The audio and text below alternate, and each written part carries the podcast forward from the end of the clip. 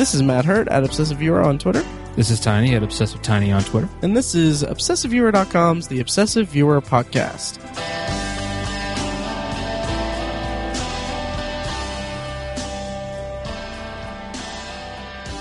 Welcome to The Obsessive Viewer. We're a weekly movie and TV podcast that covers a specific topic, be it genre, trope, movie, or show, each episode. You can find back episodes at ovpodcast.com, find the blog at obsessiveviewer.com, and you can also sub- sub- uh, subscribe to the subreddit at r slash obsessive viewer.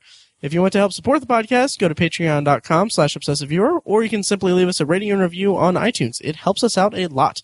And joining us in the studio today for his eighth guest appearance Eighth on the podcast, yes, Mr. Robert Fekkes. Hello, this is a lovely studio you have here. Yes, so much kitty litter and cat litter. And and cat. And cat. A lot of cat There's- here. A lot of yeah. cat. Yeah, she's, she's, She makes her mark, she does, she does. quite literally. Um, uh, but yeah, so yeah, this is your eighth guest appearance. So that's awesome. That You've is. uh, You win nothing absolutely nothing. except the adoration of our uh, fierce fans. Right, Good, right. Good. Yeah. I, I hope to be getting panties in the mail from. Uh, Ye- Only a matter of time, I really. well, I don't see how much postage is, and I'll go to the post office. My address is 1410 North Lyndhurst Road. No, Oh my god. Is that is that the it's the police. Police is that the police station? Good God. Anyway, um, And it is also- it is also storming during this, which is signifies spring, which is a good uh, way to introduce the spring of. uh, My God, that spring into this, maybe. spring. Oh man, that's so great. Uh, that that's our good. That's our signal to spring into the discussion. I that's that was too perfect. That was too perfect, Fekkes. Yeah. Anyway, That's one word. we'll uh. okay, so anyway, so uh, yeah, I wanted to run through eighth guest appearance uh, for uh, listeners who aren't familiar with Fekkes's work on the podcast. He's been on eight episodes, our Interstellar episode, college movies, Poltergeist, a bunch of other ones. Um, and we're glad to have you back. I'm glad to Um, be back. yeah. It's always enjoyable. It it is. It is always fun. And uh, uh, our our mutual friend Sam was on the podcast recently. That Um, that was an interesting episode. yeah, yeah. I, I hated Full House growing up, so I didn't watch Fuller House, nor will I. Um, but his uh, extensive knowledge of Full House always, always, uh, It's it's, It's- peculiar. it is very peculiar. Yeah. yeah. Um, but yeah, that was a fun episode, and uh, yeah, so we'll have to have him on more. But today on the podcast, we're going to be reviewing Batman v Superman: Dawn of Justice. Um, but before that, I kind of want to do this kind of rundown of uh, um, Zack Snyder movies because in the past, uh, Fekkes and Tiny, you guys have both been Snyder defenders in the past on the podcast. Yes. Still am. And I'm see I'm curious how uh how this movie affects your guys' view of him. Um, but first, I kind of want to go through his filmography and see what you see what you guys think about each one. Because, um, for better or worse, before I before I went to see Batman v Superman, I watched three movies of his all in a row. So I want to make that worthy of my the time I spent by having a brief segment on his career um, in this episode. Um, so I don't remember which one came first, but did uh, His first film His was first- Dawn, Dawn, of the Dead. was it yeah. okay? Yeah. Dawn of the Dead, which I loved. It was a it was a fantastic remake. Oh, as, as far as Uh, remakes go, you can't get better. right. Uh, Agreed. yeah, he he did a great job. hmm And even, even taking the form of Fast Zombies, which I'm not a particular fan of, right. uh, still love that movie. Yeah, it came like shortly after uh, 28 Days Later, and that the whole Fast Zombie. Yeah, it was kind of Or it might kind have of been. in. Yeah, it was. It was after, right? It was after, yeah. Yeah, yeah, that was right. It was a couple years after. Mhm. Um, and I kind of wonder how much of the quality of that movie has to do with uh, uh, uh, James Gunn co-writing the script. True. Um, I didn't I didn't know James Gunn co-wrote that script. really? I Yeah. Oh yeah. He uh, he co-wrote it, and it's. I mean, it's a it's a tight script. The the It's good pace. it's very good pace. It's very fast paced, and and it's it's really it's because fast zombies. yeah, I gotcha. Yeah. That's I'm I'm not doing well here. Um, no, it was it was a lot of fun. I own it. Proud to own it. It's a it's a Shocktober staple. in uh, in the the Hurt uh, apartment slash podcast studio. Um, yeah, and then um, after that was 300 after 300? Yeah, 300 was yeah. Which I saw once uh, when I was kind of tired. Um, Oh man, yeah, I haven't really watched it since. love Um, love 300. Really? Does it hold up for you guys? It really does because It does. you know you have it's it's fantastic for what it is. Mm-hmm. I mean, you know, don't go in expecting an Oscar movie or a love story. It's a, you know, it's it's a very brash, manly, testosterone fueled action movie where people get slaughtered to death, and Mhm. it has super tacky dialogue. But that's ki- that's what you want. I mean, it's it's what it, it fits the motif though, and it does, yeah. I remember coming out of that, and I'm, I'm pretty sure I wrote a Facebook post of after seeing 300, I now want to be a Spartan warrior, and it, it, it made you. It, it was just such a great like ah guy movie. It was so much fun, and it's still a lot of fun. Yeah. I and- posted it. It's postered Nice. Yeah. Nice. Nice. That that's very prestigious. 'cause in, you, in the workout room, no less. Ah, that- that makes inspiration, sense. I, I That's right. assume. Yeah. that right next to My Little Pony. I like it. Yeah. Um. Uh, Anyway, um, there's nothing wrong with being a brony. I'm not saying there is. I'm Okay. just saying All right. that that you know your tattoos speak for themselves. um, or your your mounds of fan there, there is when you r- bring up uh, your potpourri, there is a brony subject I want to broach with you over your potpourri. Int- okay, yeah, yeah. yeah. interesting. I don't know if you are aware of uh, what what has transpired with that, but we'll get I to wow, we'll we'll get to that. I'm very curious about that too. Okay. And that's gonna ruin that's gonna ruin the first sentence I say about what I'm bringing up for potpourri. like it's gonna put a bad spell on it. No, no, no. It is. Oh, it is. It is. Um, anyway, more on that in about an hour. But um, yeah, 300. I just it just didn't really do much for me. It maybe part of that's the context I saw it in. Maybe part of it is that. I mean, it's. You should give it a second try. It, it's Yeah. I, I could pop that. That's one of the movies for me. I could pop it in any time. And Really? Yeah, I, I love that movie. but you guys i don't know Uh, maybe it's just i'm not into that type of movie like like oh, sure yeah pure testosterone stuff also and we'll get into this as we move uh and it's fun to see this Lena Headey have sex with someone that's not supposed to be your brother. So. True, yeah. Speak for yourself. Um, i don't know what that's supposed to mean. That's messed up. Anyway um so anyway um uh yeah I, I d- I don't know. And again in this will get uh, i'll get more into this as we move forward but um Zack Snyder's style i just i'm his the way he shoots action very visual director. very visual director and very very much uh overly dependent on slow motion in I every mm, fast I, I see. Yeah, in 300, Yeah. it's very slow motion, but he he's not that centric around slow motion in every single one of his films. And I feel like that whenever he does a slow motion film, it's like, oh, Zack Snyder's doing slow motion again. It's like, look, slow motion does fit sometimes. it does but it, but we'll get into this as we get further along but i watched three of his movies and uh, before batman v superman and well, you you, two you watched them- two of his. You watched two. Batman. i did I did. I think he overuses it a little bit. Mm, Um, but anyway sometimes I think it does suit the I'm, scene very well. I'm leaving. We'll, we'll get more into that as we move forward. So Watchmen with the I, the the actually very very well done opening uh, credit scene that's all in slow motion. Um, But it, ah, ah. moving along, uh, Sucker Punch all slow motion in the beginning. Uh, anyway, um, no, uh, Watchmen. Um, Watchmen's one of my favorite comic book movies of all time. I, I wanted to rewatch it before seeing Batman v Superman. I wanted to put it in the roster because I really like it. I own it on Blu-ray, and I'm looking at my shelf and stalling. It's on there somewhere. Um, but yeah, uh, yeah. Tiny, what do you think of Watchmen? Uh, I love the director's cut. The Yeah, theatrical, oh yeah, Mm. the theatrical Yeah. version. It's it's, it's kind of good. Um, but I, I think he just just pulled the frames off of the comic book, uh, the graphic novel. Do you say Um, that in a, a in- in a- criticism? Or No, in a oh, high, okay, yeah, in a admirable way. Okay, because that's hard to do. absolutely. Um, people think it's easy to adapt something. It's not because Right. you have to follow it strictly. And I think he did, and that's a huge accomplishment. Yeah. Um, Comic books in themselves have such a unique storytelling method. Right. Right. It doesn't transfer to film that great at all. Yeah. I was listening to, um, I think it was the Slash Filmcast was reviewing Batman v Superman, and they had Drew McWeeny from HitFix.com on, and he was they were talking about Watchmen.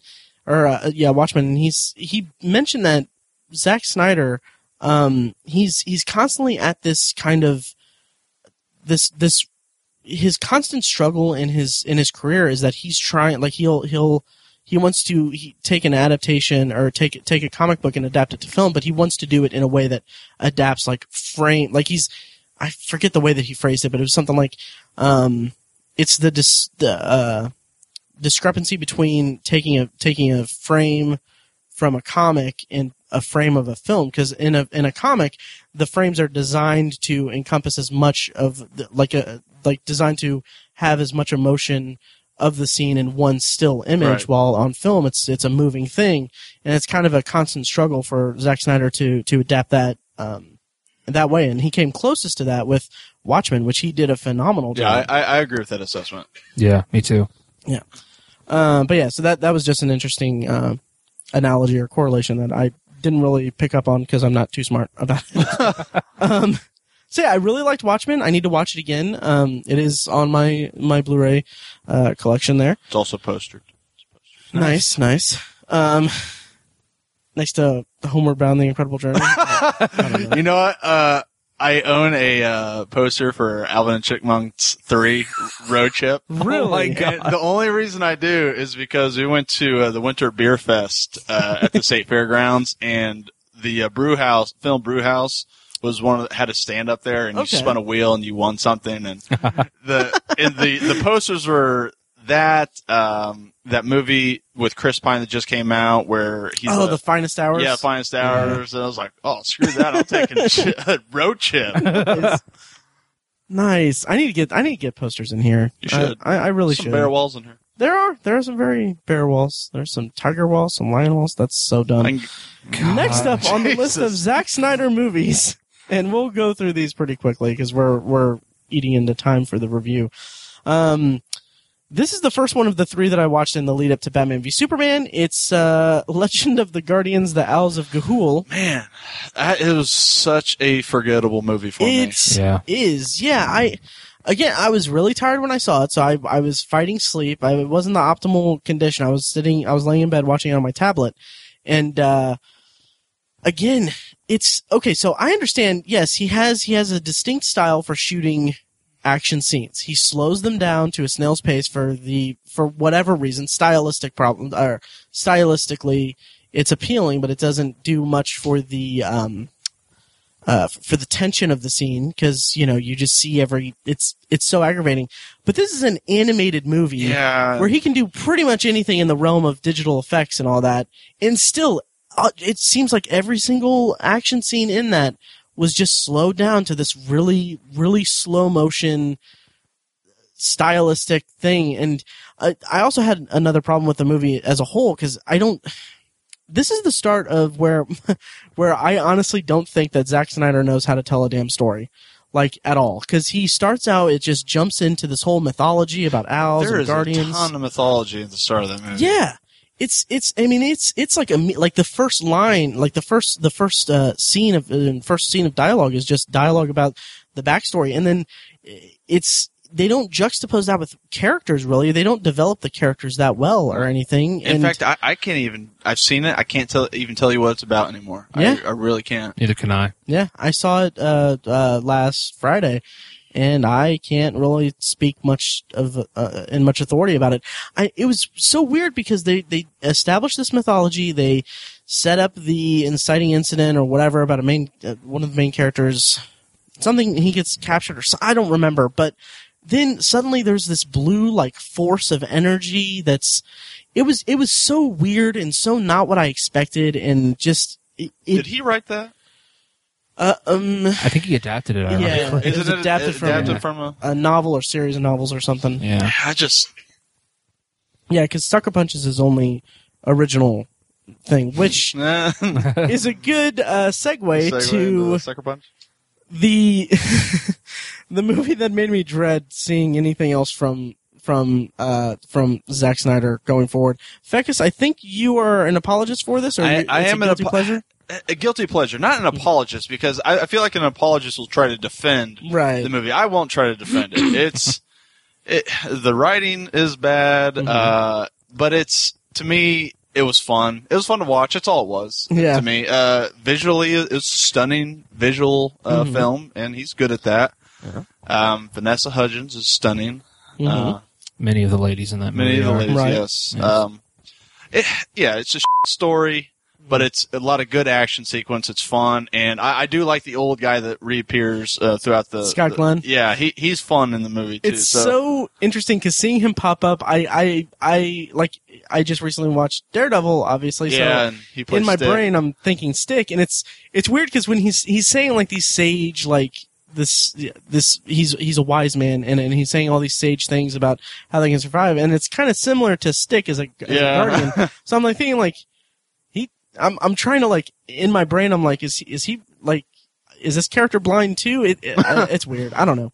But T- Tiny, what do you think of Sucker Punch? I, I think Sucker Punch is the combination of a really good idea where, like, you know, it's kind of about psychological escapism, and Mhm. you know, part of the movie takes place inside a girl's head. Kind of, Right. That's a cool idea, but it's combined with a Uh, thirteen-year-old horny kid's mastur- masturbatory fantasy, and, and that's exactly and right. It just mm-hmm. drags it all the way down, and that other idea about psychology is just completely un unfulfilled. Yeah. Um, and it's just really unfortunate.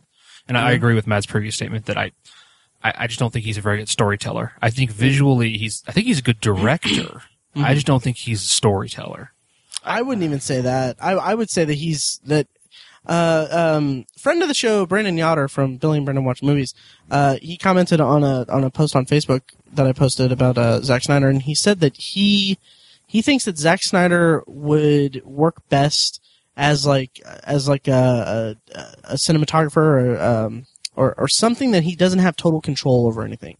Um, and I I agree because like on Sucker Punch I like I like my blurb that I or my little mini review I put on Letterboxd um is that in concept this movie could have been a clever story steeped in social commentary with strong with a strong feminist message uh, much like what Tiny said, unfortunately, Sucker Punch came from the mind of Zack Snyder, who I'm convinced may be a moron. It's a bit harsh. I don't think the guy's a moron. Well, we'll get into this with Batman v Superman here in a bit, but um, because have you read any of the stuff that he said after the movie? no. Okay, it, he comes across like he is a guy who I don't know anything about him for, on a personal level, but anytime like there's an ex- expectation when you when you see a um an interview with a filmmaker, someone who spent a spent months and months of their life, years of their lives working on this this piece of art that they're that they're um, putting out to the masses.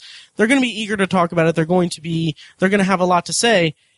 His his statements about about Batman v Superman are basically boiled down to, oh, we thought that this would be cool, and this it's it's like he doesn't have anything of, of substance to say. It's more just a, a a nitpick on my part, but it's like it's it's such it's such a weird thing to read his comments on it because it's it's just kind of hollow and empty.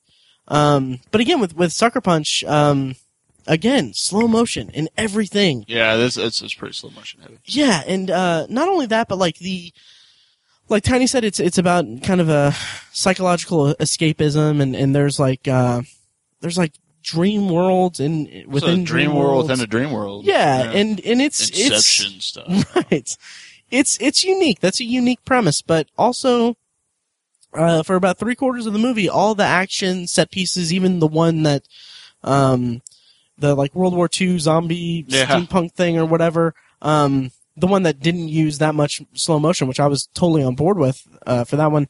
Like the, it didn't seem like there were any stakes to it because it wasn't real. Um, but then three quarters of the way into it, it changes slightly. But even still, it just it kind of felt like I just didn't get get the st- that they uh, were in because each dream sequence or each each action sequence is um, for the most part um, a distraction from her doing weird sexualized dances for for Right, for- for to- men. to distract the men Yeah. for their mission. Yeah, and uh and even that is another layer of a dream world. So even that's not a real thing, but it's also like that like I know that she's not going to get killed. No one's going to get killed when in reality or when in her version of reality they're just dancing on a stage.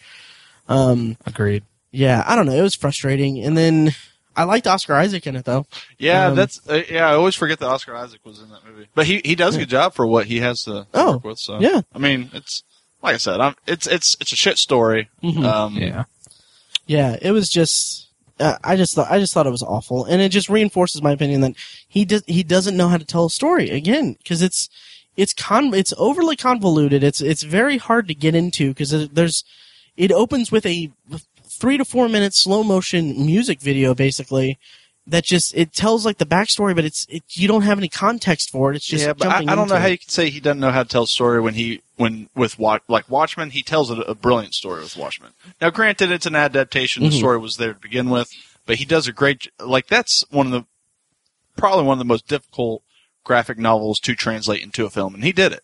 I mean, he, he, he Right. did- and he did a great job, in my opinion. right doing and so. and i agree but again like you said he had a blueprint there like with legends of the guardians and sucker punch or i assume legends of the guardians probably has a blueprint too but um, with sucker punch ex- especially like this this is him this is all his original True, stuff that's the only one of his that is of an original. Like that's the only thing he's written.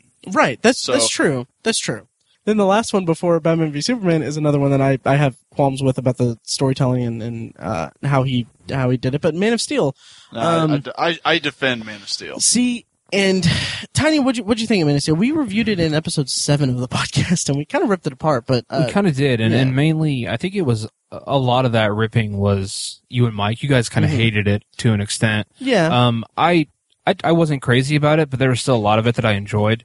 Um, Sure. But you know, the the major themes I think were were uh, were dropped. I, again, the story and and some of the there's just so many issues with there's plot holes and stuff, and it's just it's just really bo- bothered me a lot. Um, have you had a chance to revisit it since then? I did. I've seen it twice, um, and it it pretty much it, nothing improved on the second the second watching for me. See, I'm I'm kind of different with that. Like I like I just I really didn't like it the first time. I I really didn't. I thought that the nonlinear, um, the way that the movie divulged Clark Kent's backstory was just like and had unnecessary unnecessarily nonlinear storytelling for it. It jumps between him I, and as but a I, kid. I, I liked seeing how that framed his decision making as an adult and coming into his powers. So I, I, I appreciated that. I, I'd like to see the juxtaposition between what's going on, the trials he faced as a child with these abnormal skills, and then how the teachings from his father kind of affected him down the line. So I, I liked it. I, I liked the uh, scattered storytelling in that manner. it would have been better if they were it was more cohesive though for me because it's like okay he's he saves them from an oil from an oil rig and that's that's great and everything and then he's a kid getting picked on and then he's a kid um saving a school bus full of people it's just basically him saving people and then and then it shows him as a kid but he's but they're showing the consequences of saving. Like they're they're trying to ex- he trying dad's saying, "Hey, you're gonna have to make a deso- make a choice. What you know, what's it worth to you to save these people?" And in the end, he he decides that whatever the consequences is that would happen to him are overrun by the benefits that would happen from saving these people. So, you know, his his dad's kind of saying at some point he's like, maybe you should let him die because who knows, you know, what will happen when people find out about you and Mhm. you know, it's embedded in Clark Kent that no, I can't do that. I have I have the power to save these people. I'm going to do it regardless of the consequences against myself, which goes to his detriment in the next film. Mhm. I, I just wish that that was told better because like like like I just uh, told it to you. I you did it in a lot a much better way than Zack Snyder Nah, I disagree. I, see, I, I did. disagree. Well, I mean, because the whole thing with him saying like, "Well, you need to make a decision if you, if you, or uh, or uh, kid kid Clark Kent is like, uh, should I just let him die? And then uh, Pa Kent's like, yeah, maybe. And I'm like, those are those are kids in a school bus, man. Like those are kids in school, but that's Yeah. his child. Like you, he he's an alien being, and the, he is his child, and who knows what's going to happen to this alien being once the world finds out that he exists. He's right. He says that's true. Once the world finds out about you, you're going to change the world. I mean, pe- you know, you're proof. You're the answer to the question is, are we alone in the universe? That's a huge, huge burden on this child, and he doesn't want to see him have that burden at the age of 10. It, yes, and and the problem with with uh, the problem I have with it is that it wasn't it was communicated more that that oh the world is not going to accept you as accept who you are, and that's that's that's a perfectly fine uh, um, uh, uh, premise to to throw into or um, conflict to throw into the character. But I wish that it was more of the you're uh, I'm afraid of what it's going to happen to you as my son kind of thing. Like you you put a slight emphasis on that, and there was none of that in the movie for me, um, in my opinion. Also, I had a huge problem with the with the tornado scene. I don't love that scene. I I'm not going to defend that wholeheartedly Yeah. because it's they could have found a better way to make that death occur. Um, Yeah, yep. It just the the logic of everything and everyone in the in that scene just didn't fly with me. Um, it was a it was a I can't think of a good pun for that, but um, swinging them. it was just kind of it was just kind of a It was a bad plan of steel. yeah, Almost, not quite. it was uh, I don't know. I didn't feel like I I didn't feel like there was a whirlwind of emo- emotion for me in that scene.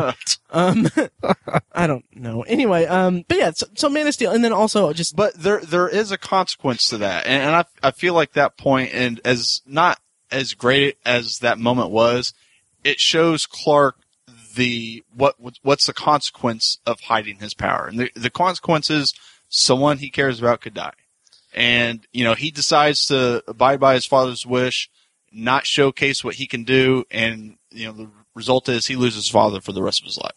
So that kind of molds him as to what he's willing to do and when he's willing to showcase what, what he can do. You know, so sure. I could just could they have had a better scenario? Sure. yeah, Uh, yeah. The scenarios, I think, probably when revisiting it this time around, I think the scenario is what I have the most problem with, especially since right before that scene, it was basically like, um, uh, uh, uh, Jonathan Kent's like, oh, you know, we're we're a farmer, we're, I'm a farmer, and uh, like like there's an emphasis on like, okay, he has a family he's caring for and everything like that. It's like, but he's still like, I understand the conflict of like, okay, he's still like sacrificing himself for for um Superman's powers to be concealed and all that, but it's also like you're kind of a dick for leaving leaving behind like you know your family with all of this other like you know with with the burden of, of Yeah. bills and everything and the farm and all that. Oh It's please, kinda- he was, he had insurance policy for like a million dollars. They're fine. fair enough.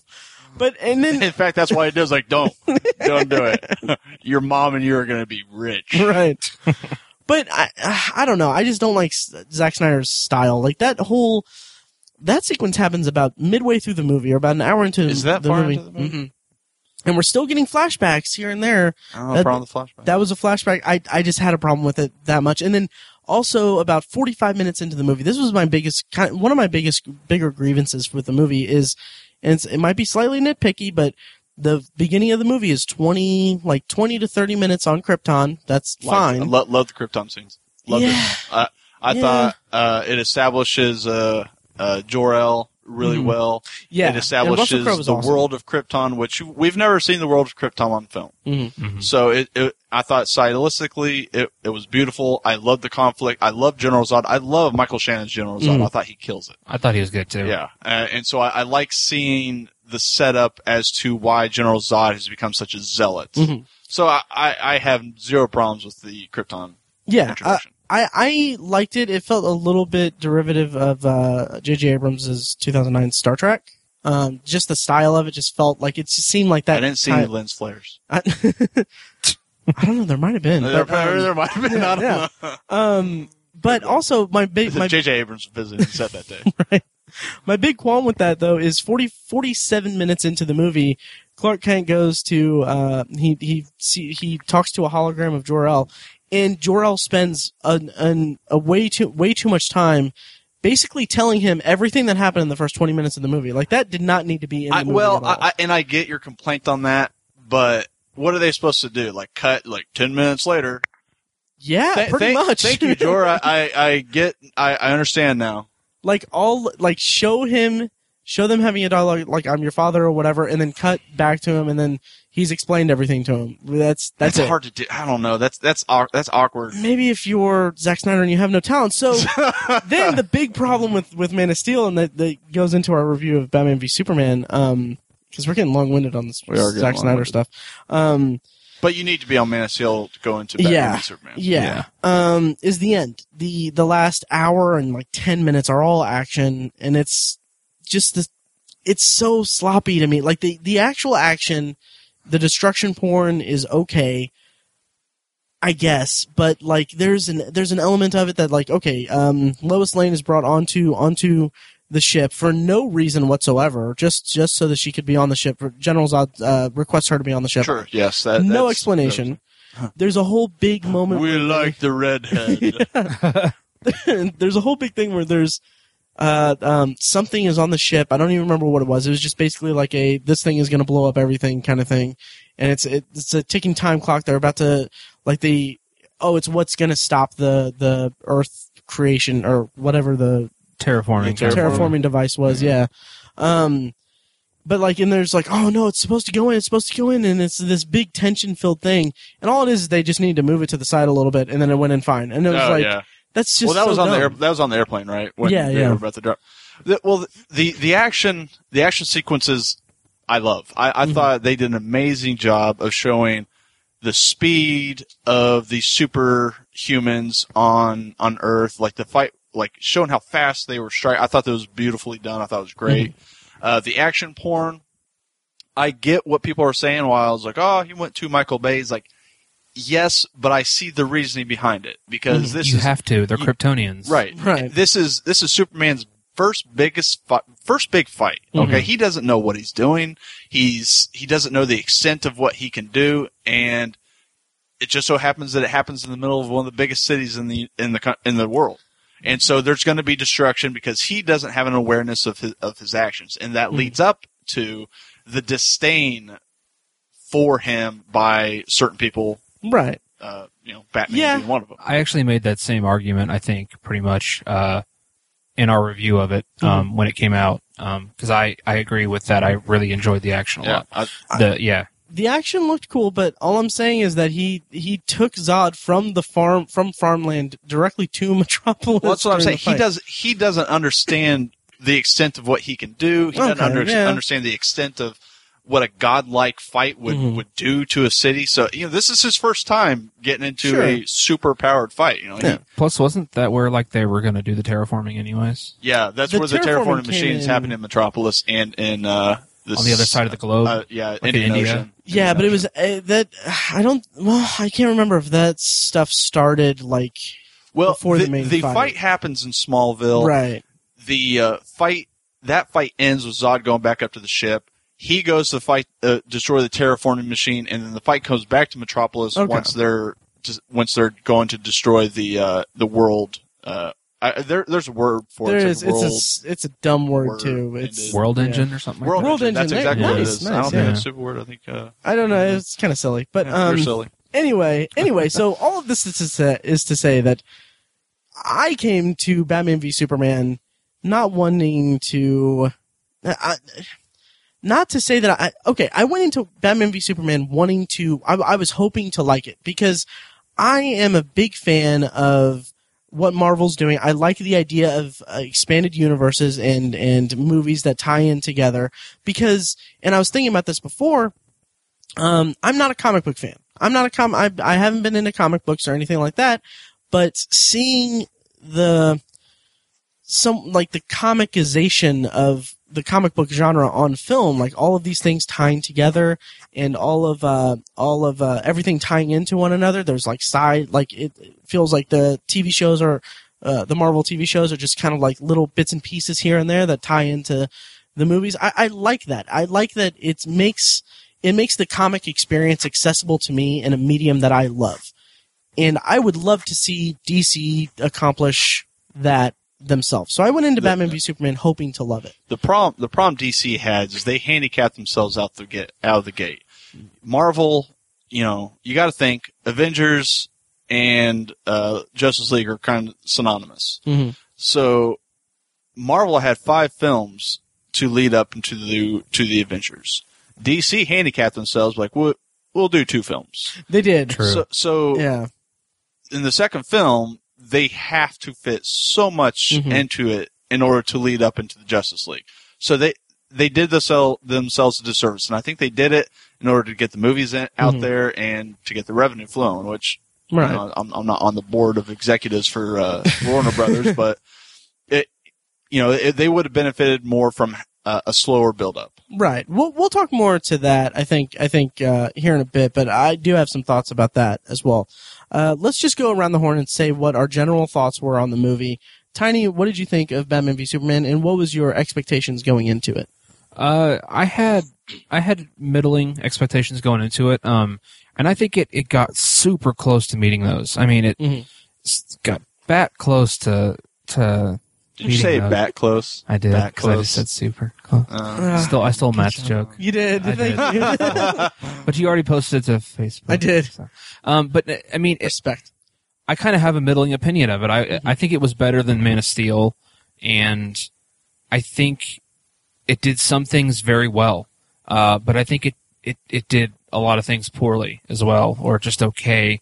Um, I in- in the grand scope of the whole Zack Snyder discussion, I still feel like I can defend him to to an extent, um, which we can get into later. Uh, but I'm s- I, I'm not enthused by the announcement of his work anymore. Uh, not not really, anyways. Uh, maybe if he's doing something different, I I don't know. But uh, I thought the movie was okay. Sucker punch too. Sucker, yeah, exactly. I probably would have Oh, given God. Man of Steel like a five out of ten, maybe a five point five. But this I'd give a solid six out of six out of ten. Nice. Yeah. Um, Fekkes, what what did you think? Well, my expectations going in were high, uh, just because I thought the uh, the lead up to it was great, uh, the previews, and I enjoyed Man of Steel far more than you two did. Mhm. So I, I had higher expectations. I I I love the film. Um, I recognize that it's not perfect. The criticism that it gets, I understand, and I, I can't help but just say I, I enjoyed the films. Like I, I see what people are saying, and I have my own critiques of it as well. But I still thoroughly enjoyed it. Uh, it has a lot of issues, and we'll get it, get into those issues. But it didn't detract from my enjoyment of the film. It, if I had to give a numeric to it, I'd give it a 12 out of 10. I think. no, I, I'd probably give it a 6.5 to a 7 out of 10 for me. Nice. Okay. Um, but I, I still thoroughly enjoyed it. Nice. I uh I went in wanting wanting to love it as I said before, but I I just I Zack Snyder being attached to it, DC clearly like trying to play catch up immediately with uh Marvel and I mean I I respect them for not doing like the slow build up to like following the the Marvel formula and doing like each individual movie leading up to Justice League and then and then doing that. Like I I appreciate that they're trying to strike their own tone and their own style and their own um, format, basically. I just think it's wildly like the wrong move um, across the board. I respect what Like- you're doing. It's wrong, but yeah, it's, exactly. Um, but having said all that, and I and I went into the movie, I like the trailers. I was it was kind of a mixed bag. Um, the most recent trailer, the the probably one of the final trailers or one of the big trailers, we did a bonus episode where we talked about Right, it last yeah. year. Um, just I it gave me so many reservations that I didn't have before. Uh, Lex Luthor looked silly. I didn't like that they uh, just gave away Doomsday in the in the trailer. I thought that was dumb uh, that they would do that in the trailer, and then it made me fear that it was going to be overloaded with a bunch of stuff. And uh, when I went into when I came out of the movie, it like it's it's it's I was surprised how much I enjoyed it. Um, I, it's not a great movie, or it's like you said, it's not a perfect movie. It's not a great movie. I don't even know if it's a good movie. Oh, I, I really don't. well, But there were moments where I just had a grin on my face. I thought that some of the action elements were maybe some of the best I've seen out of Zack Snyder. Um, at least, at least in the 15 hours before the movie when I saw three of his, uh, his three most recent movies. Um, but I, I just, I thought that it was, uh, it had elements to it that I really enjoyed. And, um, we'll get more into this as we go into the review, but one of the biggest complaints is, is people were saying that the uh, that the that the Justice League tie-ins were were silly and dumb and, and didn't need to be in the movie, and it just seemed like they were just doing that just because they were establishing it.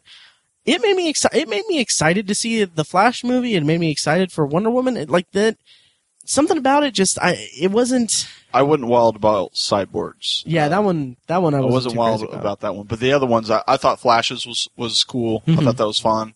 Uh, Aquaman's was pretty neat. Yeah, It was yeah. alright. Um, but I loved Wonder Woman. Yeah. Oh yeah. She was the highlight of the movie, I think. Absolutely. Uh, For me. not for me. For me, not for me. Okay. Yeah, I, uh, I she was she was a highlight of the movie for me. Okay. Um, but yeah, so so there's so numeric value I would give to it probably I'd probably give Man of Steel maybe first viewing I would have given it 4.5 out of 10. so Yeah, but so the hard. second viewing I appreciated a little bit more, so I'd, I'd maybe give it a five out of ten. Um, this one I'd probably give Penny a rewatch, maybe a six out of ten, um, because it it it wasn't bad. Well, let me ask you this, uh, and for both of you, do you think deserves the entire storm that it gets I- from a lot of people? We can, I don't. I, yeah, I I don't. Th- it doesn't deserve the critical reception it's been getting, but uh, we can talk more at length about that after we talk more about the nuances of the movie because. Sure. the the internet outcry, the internet reaction to this is has been so bizarre and weird. it has. Um, like just like fanboys attacking critics on Twitter. Um, it, it's just it's so it's so weird. It's so the weird internet, to me. internet's such such a, such the weirdest medium right? It is, yeah. of all time. Yeah, and like uh, there were articles saying like, um, does does Batman v Superman's box office um, uh, results does it um, is it does it shove it in the face of critics or something like that? And I'm like, it's Batman v Superman. it's gonna make money. Yeah, Yeah. it was going to make money regardless. They Yeah. could have had Two chimpanzees dressed as Yeah. Batman and Superman, and, and people go. I, I'd probably pay to go see that. right, right. so let's talk about some of the elements of the movie. Um, go, going into it, there, there's a lot in this movie to unpack. There it is. Um, what do you guys want to talk about first? Well, I, I think it's important to address. Uh, one of my biggest issues with the movie is the juxtaposition of two main characters. Mhm. That's Yeah. so hard to balance, Very especially when Yeah. you're dealing with such massive, just out of this world characters, literally. Um, and, and I think it's inevitable that it's going to skew in one way, and and in some, unless you're ridiculously talented, and in some way you're going to do a disservice to one of the characters. Mhm. And I feel like that happened in this movie. I, I feel like so much of the attention was focused on Batman, and maybe that's because it's Batman v Superman. But and you know they already in this iteration of this story, we already had an entire Superman movie, so I can understand why they might make that decision. But I, I just feel like the character of Superman and Kal El in that first movie was not developed to the point that I wanted it, and I really wanted to dive into that character more in this movie, and I don't think we got it. Um, I feel like we got a decently well-rounded Batman Mhm. um, in this, but I mean, he got the he got the the slow motion uh, uh, the slow motion um, prologue of Mhm. this movie, which I don't think the movie needed that at all. no, um, I, but- I, I, well, I mean- agree. No, I agree with you. I mean, I think maybe it did because it influenced his, his character so much, obviously, but the influence of that event was placed throughout the movie. But for we all Batman, we all know so- that event though. Everyone going into that movie Yeah. knows Yeah. that event. That's- That's that's, nothing new. That's true, but yeah, I mean, I, I don't know. I can't. I, It's stuff that was on film ten years ago. even. yeah, Yeah. yeah. and that, yeah, I, don't- I don't know it. It didn't need to be there, but I understand why he wanted to put it there. I, I understand why they did it. I think Um, that's more a reflection of the concept of the movie in itself because it comes after Yeah. Man of Steel is the start of this universe. Man of Steel, if they would have just, if they would have taken their time, if they would have even just had one Batman movie, had all of whatever, had introduced Batfleck, maybe have, it would have been, it would have been awesome. This would have been so awesome if they had Bat, a Batman movie, a solo Batman movie that happened concurrently with Man of Steel and end Mm. end Batman with uh with with Bruce Wayne seeing the destruction of Metropolis, and then the third movie would be Batman v Superman, Yeah. Department of Justice, could go or behind Department of Corrections, Department or of- Department of Sewage and Water. I, I will Um, say this: I absolutely loved the beginning portion with him and the destruction of Me too. I No, I thought that enjoyed that a lot. amazing, amazingly done. That's why his character was so well developed. Right, it's yeah. one of the reasons. Yeah. And a lot of people had a problem with the violence and Batman kills. I get it. I get the turn. I I really do, and I don't have an issue with that. Just because that sequence was just, you really felt the the disdain Mhm. Batman had or Bruce Wayne had for what was happening at that time, and I just Yeah. I, I think that just just took it all the way through the film. I, I love the first portion of it. I thought that was amazing, and movies that you know, movies these days or post 9/11 movies that show destruction of that level get kind of a bad rap for for evoking imagery of 9/11. And there's a scene where it was in the trailer where uh, the building comes down and there's just there's just uh, uh, dust is just covering Bruce Wayne as he's running into right. it. Yeah. Like one of my favorite shots of the entire movie. Oh yeah, it's great. Um, and then after that, he, there's a horse that's kind of wandering around. It's all it's all distorted. Like that just evoked memories of me of seeing 9/11, uh, seeing seeing the uh, footage of 9/11 on the news. Um, back in 2001, and I thought that it was it was very effective. It was very effective Yeah. at just at, um, introducing the character and everything. Um, don't don't know f- all who the guy was that he was talking on the phone with. Yeah, But he cared. He cared a lot about him. He did. It would have been cool if that would have been cool if that guy was in a whole movie and they had a whole Ah, relationship, no. but whatever. oh, yeah, I see. I got but uh, but yeah, and I, I thought that that established it well. I didn't quite buy. I didn't really buy that being the instigation of him increasing his brutality in his in his crime fighting, of which I don't think there was much of any um like crime fighting hero moments in in the movie. there, there wasn't. There wasn't, and that was a big. I don't know. It bugged me Well- a little bit. I, I, I get where you get bugged, but that's something you you would want to see in a straight Batman film. Yeah. Right. And, uh, I'm talking bi- about in in Superman as well because he had like there was He there had a was couple saving moments. a couple saving moments that they showed like the beginning and end of. they didn't have like he like he he does the does the Clark Kent like un, unfastening his his shirt as he goes off screen and after he sees the thing about the um uh the the fire on the news Yeah. and he goes and everything but then and then it's just like and then the next shot is him coming out of the building and it's the it's the worshippers are all like oh superman it's like i kind of would have loved to see like hero moments something to make I them don't know. Do, do I need to see him go into a fire? when the I know he can survive a fire. yeah. when the main when the main conflict of the movie is between two uh, hero figures that are at odds with each other it the movie's so dark and so grimy and gritty that you need something to show that like like I don't know who is necessarily the good guy in this movie. Well, here's the here's the thing, and, and I, I don't think a lot of people that don't read the comic books understand this. Bruce Wayne, Batman, he's a dick. like he, he's not a great person. Like, yeah, he he has this vendetta against crime, awesome. Mhm. But you know, Clark Kent's right. He he violates people's civil rights. He pummels people into horrendous. Even in the comic books, he break he doesn't kill anybody, but he probably paralyzes a few people Yeah. uh, Brute. I mean, he's not exactly a stable person either. He's he's not a sane person. He's not a nice guy. So what people don't seem to understand. Like Batman's kind of a dick, He is and, that th- he portrayed him as a, a pretty big dick. yeah, and I And in my in my opinion, it, he was this was the best Batman on screen ever. I think he's up there. I think he's up there. Yeah. Interesting. I actually agree with that. 100%. I loved I loved Ben Affleck in this movie. I loved the representation of Bruce Wayne and and I really enjoyed Batman in it, but I don't know, something about it just I mean, he's he's branding he's branding um uh the the, the crooks that he's that he's getting uh and and it's like it's very implicitly made clear in the in the movie that these that this bat brand gets people murdered in prison because they're the worst of the worst and everything. And it's just like it feels weird. It felt weird to me. I, I thought it worked well with how he has been affected by what's with what's going on. Mhm. I, I feel like that this is a, a new brand of destruction and evil that's coming into this world, and it's it's broken him. It's broken his whatever he had left of his generosity. It, it's gone. He's like, to hell with it. To hell with these people. You're ruining the world. I'm going to ruin yours. Yeah, and I kind of I kind of appreciated the journey of that as well.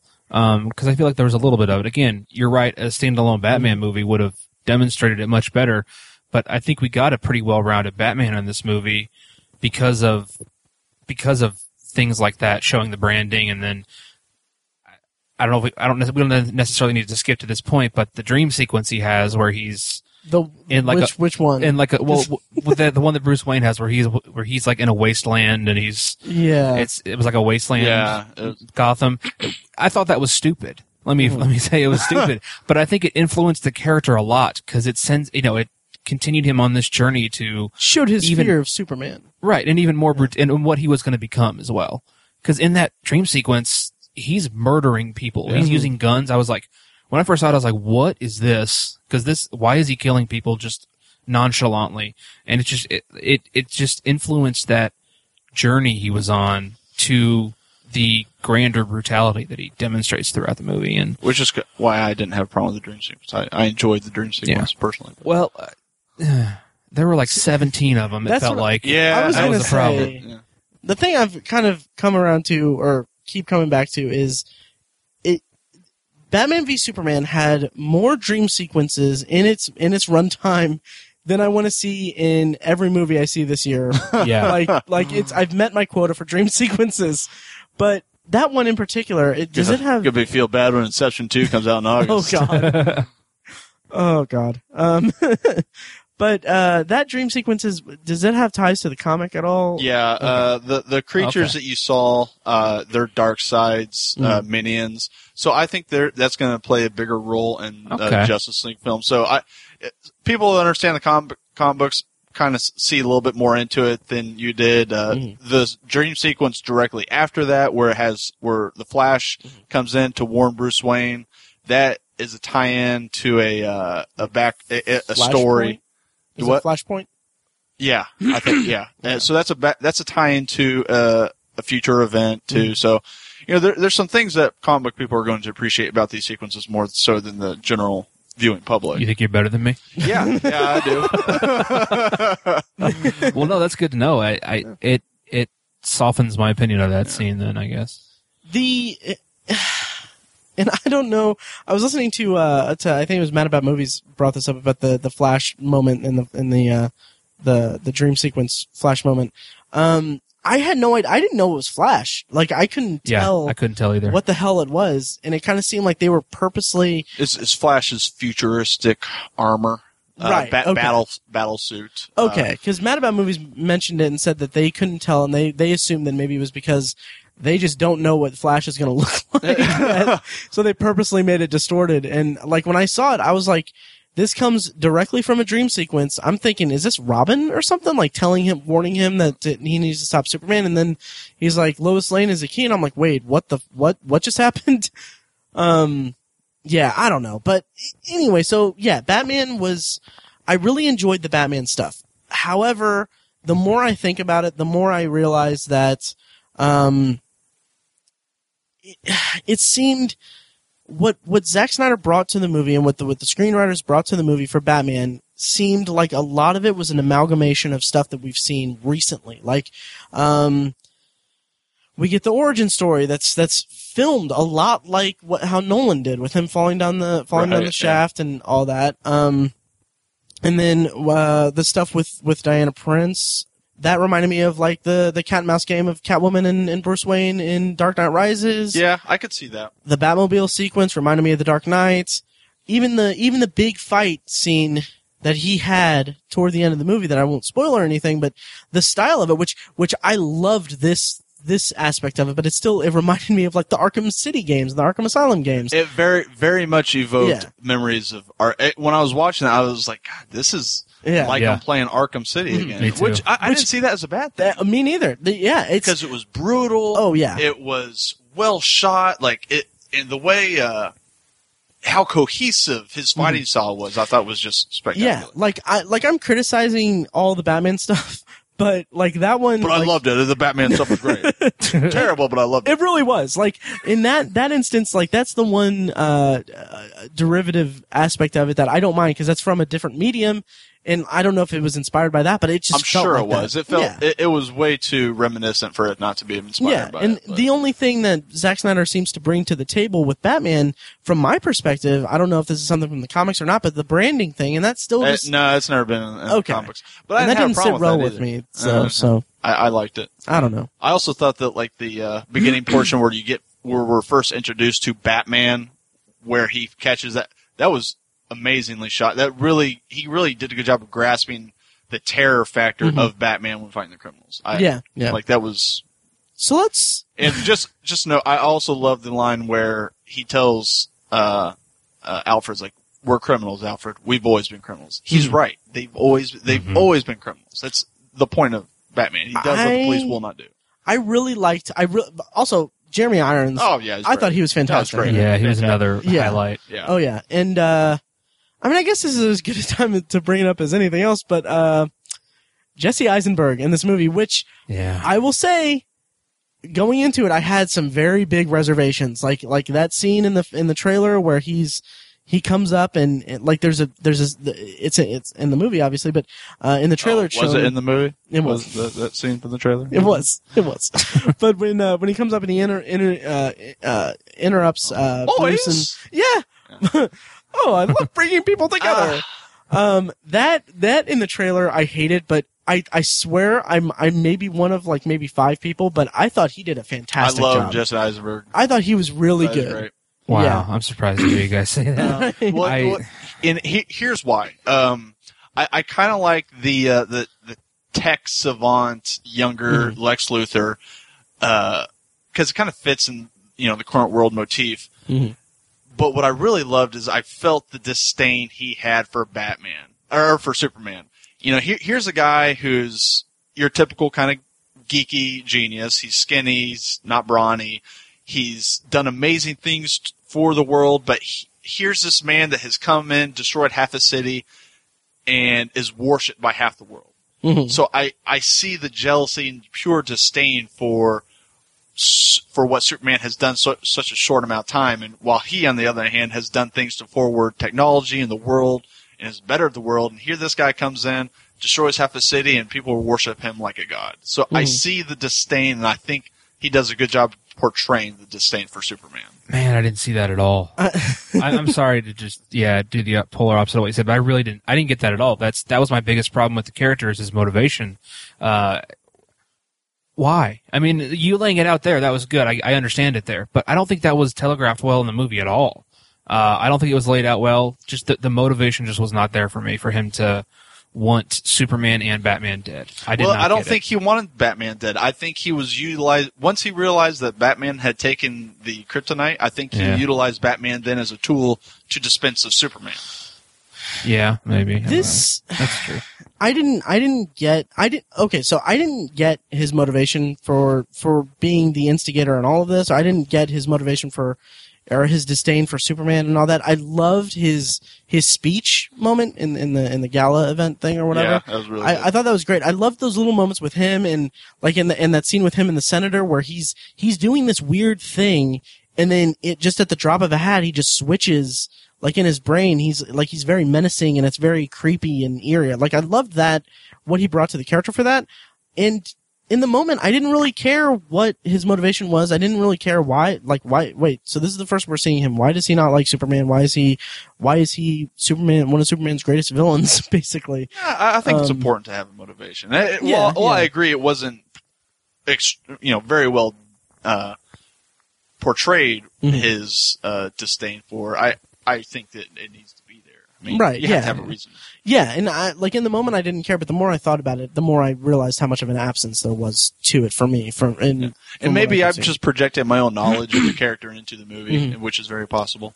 and a lot of it could just be inferred from it, but also you know, take some time to tell us, like or Yeah. Well, it, it's two and a half hour movie, Mhm. uh, and they've already they're trying to. S- I, I get it. They're, you're going to leave some things out. There's a lot to put into it, so maybe not every character is going to be developed as well as we hoped. But that's why I can't wait for the three hour. Uh, I'm actually I'm actually anxious to see that. yeah, me too. I really am. I'm Um, curious to see it. Uh, yeah, I, I agree with those, those two scenes where he's with the senator, um, and stuff like that. Those those were well done. I appreciated his his work in those scenes, if you will. But the other ones, I just I just didn't get it at all. Uh, specifically, the Jolly Rancher scene. That was so so clumsy It to was me. weird. Yeah, it In was so weird. many ways. That was that was really really weird. that was super I, clumsy. I didn't get that. I didn't. I didn't know if he was supposed to be. He was trying to intimidate him. I don't know if he was. I don't know what, or if he was genuinely Children insane. choke on Jolly Rancher Senator. Yeah, and I I think I think he was he had some menace in those other scenes, and he actually mm-hmm. felt villainous, but in just about every other way, he was a clown, and not not in the scary way like the Joker is. uh, it's he's laughable and just I I don't know. I I don't. I did not appreciate the decisions they made in developing that character by giving him the weird voice and the just his mannerisms and his attitude in general. I just couldn't. Sure. I just really didn't care for the character, and I don't know if that was. I assume that was more studio slash Zack Snyder than it was Jesse Eisenberg. I Mhm. I can't see him choosing to take. I don't that. know if that was, or, or maybe even the writers. I don't. I don't Yeah. know. Um, Who knows? What I, what portion of Lex Luthor what, or what scene I did love him the most is uh, when he they're on top of the tower and he just pushes Lois off. That I, was I just yeah. I, I just love the I, I don't care. This is my means to an end. Right. You know. I, You're that- expendable. that- yeah. yeah, that was very that was very Lex Luthor. I like that, yeah. That was like the most Lex Luthor thing he did throughout the entire film. Let's. I'm gonna. I'm gonna circle back to that when we talk spoilers because there's some stuff I want to touch on before. Um. Well, should we? Yeah. Should we just go into spoilers? Uh, maybe go over a little bit of Superman first. Okay. Or- Yeah. Yeah. So Superman was in this movie apparently. Um, yeah, right. what do you What'd you guys think of old Kal El there? Um, I uh, I thought they did a good job of establishing his how naive he is to his actions in the world. I I, I don't think him and uh, Amy Adams do well together. I don't. I don't think so. Either. Then again, they didn't give Amy Adams much of anything. Like they had this. Yeah. Yeah, Well- she she was a plot point. Yeah. She was just there. Yeah, Yeah. I, Like, oh, I have this bullet. Let's go talk to uh, Lennix about it and get all this stuff. It's like yeah. I, it I was did. superfluous fluff. I, I did like the uh, the beginning sequence with her, and from what I what I've read is it's a little bit more extensive in the three hour version. Okay. uh, in the Okay. desert. In the desert. Um, We can talk about that in spoilers too, because that Yeah. comes from what I said about Zack Snyder earlier about him, his comments about the movie. Um, yeah, I- just ugh. I feel like in so many of the significant scenes that Superman was involved with in this movie, he doesn't say anything. Um, yeah. I Right. mean, I don't want to spoil it. There's an act of terrorism that takes place, Mhm. and he he's literally in the middle of it. And we, I, I don't think we ever get his feelings on that or what, ha- like how that influenced him. It was just so, just kind of happened, and everyone else reacted to it except him. Is what it kind of felt like. And, yeah. He- he- other- in the middle midst of that, he kind of had the look on his face like, "Do I have milk?" yes, he did. Did I leave Yes. the stove on? right. Um, and, and you know, even everyone knows there's a big fight with him and Superman or him and Batman in this movie. Spoiler Um, alert. Um, it, it, I don't know, just his attitude throughout that and, and the way his character reacts to everything. There, there wasn't a lot of reaction. right. You can yeah. write some of it off because he there's kryptonite involved, but even then, I, I The don't know. the thing with the thing with the movie that Batman his motivations or his his want for taking down Superman are made very clear. They're they're they're made clear. There there's there's a clear through line to why he is afraid of Superman, why he wants to take down Superman. I it's kind of it's it's a little clumsy to me. Um just a little bit. Uh just given what I know about Batman before like in other iterations of Batman. Um, it's just kind of clumsy the brutality of it, but that's that's we've already discussed that. But with Superman, it's like he talks about like oh he's a vigilante and and it's supposed to be two two different ideologies going up against one another and everything, but it's it just felt like Superman's motivation, Superman's involvement, and it was just lacking completely. And when you like, there's there's there's such a there's such a good premise for a movie and there's such a good idea at the heart of this movie, but it's spoiled by the movie itself. Like, um, like I said before, you could have had a Batman movie and a Superman movie and then lead it in. But if the movie, if the conflict between Batman and Superman was just the, um, wa- was just the conflicting ideologies, the conflicting, um, ideas about how to handle things and, and power and uh, power versus goodness and, and stuff like that. If it was just those two going up against each other, just strictly because of that, and not any outside forces, no outside instigators, nothing like that, that would have been such a better, more thought provoking movie and such a something that a better writer and better director could have could have just had a freaking field day with in terms of subtext and um, uh, social commentary and political allegory, stuff like that. Like that, they you could have just made like the you could have made the best Batman and Super, Batman movie, best Superman movie of all time with this premise and with these characters. this is the best Batman and Superman movie of all time. That's a great thought. Yeah. That's well No, put. I, I yeah, agree with I that. I, think I think that would be that Right. would have been more interesting. They wouldn't even need, it wouldn't even have needed a villain. No, Right, yeah, but exactly. Yeah. The the reason you need a villain in this is because you're establishing Justice League and you're Mhm. introducing Wonder Woman. What's Wonder Woman's True. role in it? Other, Yeah. other than you know, she's not going to be the referee in the fight. Yeah. Right. But but I agree. I Yeah. agree. Um, It's just a comment on how them mashing two movies Right, together. yeah. Right. what, Two, what I will three say movies. is, I don't know. I, I feel like they needed a uh, a middle confrontation between Batman and Superman because they had the first one uh, when Batman is doing his Batman thing. Right. Yeah. and uh, then they have the big fight. I, I feel like one more in between there would have been good for establishing uh, a little bit more disdain between the two. Yeah. Yeah. Yeah. So Agreed. Like basically, we just got the weigh-in and the match. Like they they needed more yeah, yeah, more just more conflict throughout it. And Nice sports reference. good man. job. right? Yeah, I've seen Creed. I I'm. Um, So even your sports reference is a movie reference. right. No, but um, uh, let, let's see. Oh, okay. So before we go into spoilers, um, there's more to talk about with this movie too. Love of God, it's Um, I mean, it's it's a big it's a big movie, Three so- movies in one. Um, yeah, there's to that. At least It two and a half. yeah. Um, but before we go into that, uh, coming out of Batman v Superman, what did, what were your guys' feelings about the impending DC cinematic universe? How do you feel it's going to go from here? What do you want to see out of these solo movies and out of the Justice League movies? Um, what are your thoughts going in about what DC and Warner Brothers are doing with this with these properties? Uh, Tiny, how about you? Uh, tons and tons of potential there. Um, and I felt the same way with Marvel starting out. I was like, if they get the right people, it could be fantastic. And, and I feel the same way now, but I don't feel that Zack Snyder's the right person to bring that to fruition. Right. Um, I just, I just don't think he can balance everything that well. Um, granted, I'm sure he, I, I know for a fact he had pressure from the studio to cram everything that he did into this movie. Um, and that was unfair of the studio to ask of him. Um, but he seemed pretty willing to do it. Um, I, he, he's culpable, definitely, uh, in this. Um, but, uh, you know, like I said, tons, tons of, uh, tons of potential. I'm, I'm still looking forward to the Suicide Squad movie. Yeah, me too. Um, I think it looks a lot like a lot of fun. I, yeah, I agree. I think that, I think that looks cool. Um, and I don't know if that's because Zack Snyder didn't do it. Uh, I'm not sure.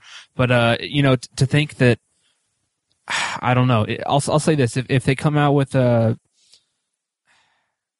if Zack Snyder was directing one of the movies, I wouldn't be as excited about it. Um, but like the, the Wonder Woman movie, it's, that's not Zack Snyder. I can't remember who's doing it, but, uh, Uh, Patty Jenkins. Okay, uh, couldn't it was originally going to be Kathryn Bigelow, but she left the project. But, Oh, that's a shame. yeah, that is a Patty shame. Jenkins has done a bunch of TV okay. uh, TV episodes. I can't remember. I, I almost want to say Game of Thrones, but I'm not sure. Okay. Uh, I don't think Well, she's done Game of Thrones. Um, but so done some TV it, it seems like those standalone ones are going to be done by other people. But if Zack Snyder does the one where they all come together, the Avengers Assemble kind of thing, I, Justice League Part 1, 2018? The- the- the- Uh, yeah, 2018. 2018, Yeah. directed by Zack Snyder. is he? Yeah. See, I'm Is not. I'm not really excited about that. 2019 is going to be Part 2, directed by J- Zack Snyder. I think, Ugh. yeah, is Yeah. it 2019? 2019. Yeah, 2018, 2019. Yeah. It It, shows start- you- it starts filming this year. It shows you how unexcited I am that I didn't know that. Right. Like I just, I, I'm, I'm not excited by that at all. Um, and what what did you think of the teasers for for the other characters? Did we touch on that? Yeah, yeah, those were- those were cool. I especially like the Flash one. Mhm. I think that was fun. Uh, it was a little subtle, kinda Yeah. subtle, simple thing. yeah. Um, the other two, I could take it or leave it. Uh, I don't even know who the the one was. Cyborg? I don't. The, Is that who that is? the, the robot one. yes. The yeah. one with like the torso hanging Yeah. on. The, yeah, yeah, Cyborg. Mm. I didn't even know who that one was, but that's that's my shortcoming, not the films. But uh, Right. it looked cool. Um, yeah, they were they were fun. Uh, Fekkes, what do you think about Ju- Justice League DC universe going forward and the teasers for the future movies? The uh, the teasers. I'll start with them. I, I think Flash was my favorite. Um, Mhm. I thought that was really well done. Uh, I, I'm excited. To see, I'm excited for Aquaman, and I and I never thought I'd say that because he's been one of the like least interesting comic book characters for me. But I, I like Aquaman's look, and I'm interested to see what direction they take him.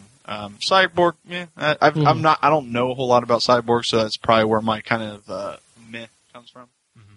Uh, I'm excited for the standalones just because. eh, Hey, look, I, I have you know rosy colored glasses on when I'm watching comic book movies, Mhm. and you know so more comic book movies to me, it'll you know it's all for the better. You know I- I'm the guy I'm the guy that you know defends the Thor movies and Iron Man two, and so I, I understand that I already hate you know Mhm. already predisposed to enjoy comic book films. So I, I'm looking forward to those, and I'm still looking forward to a Zack Snyder uh, directed Justice League movies. I, I think Interesting. I think given it two parts, I think he can. I still I have faith in the guy. I think he can. Maybe because I I like this movie more than you guys did. I, I honestly I think a uh, Zack Snyder directed Batman movie would be fantastic.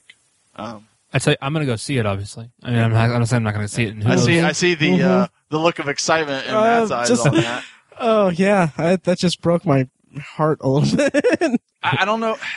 I don't see how you can have such little fit. Yeah, he's had some bombs, but he's he's done 300. He's done Watchmen. He's done Dawn Yeah. Dead. He's done good stuff. So I, I I feel like given the chance, he could still do good stuff. So yeah, comparatively, I don't think he has comparing to other comic book movies. now, see, Mhm. Watchmen to me is one of the best comic book movies. Watchmen, yeah, but Man of Steel and this, I don't. I think those are on the lower tiers of. I call I put Man of Steel in the middle, but then again, I have a Mhm. better. Uh, you know, you come at it with more context. Yeah, sure. Is that what you're trying to say? Well, I was just I have a better view of it than uh, not.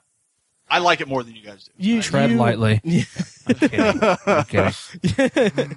You're the guest on the podcast, and you think that you know you. you I know everything. You come from a everything, better okay? position than us. I get it. Robert Fekkes. No, is- You guys don't know what the hell you're talking about. That's what it is.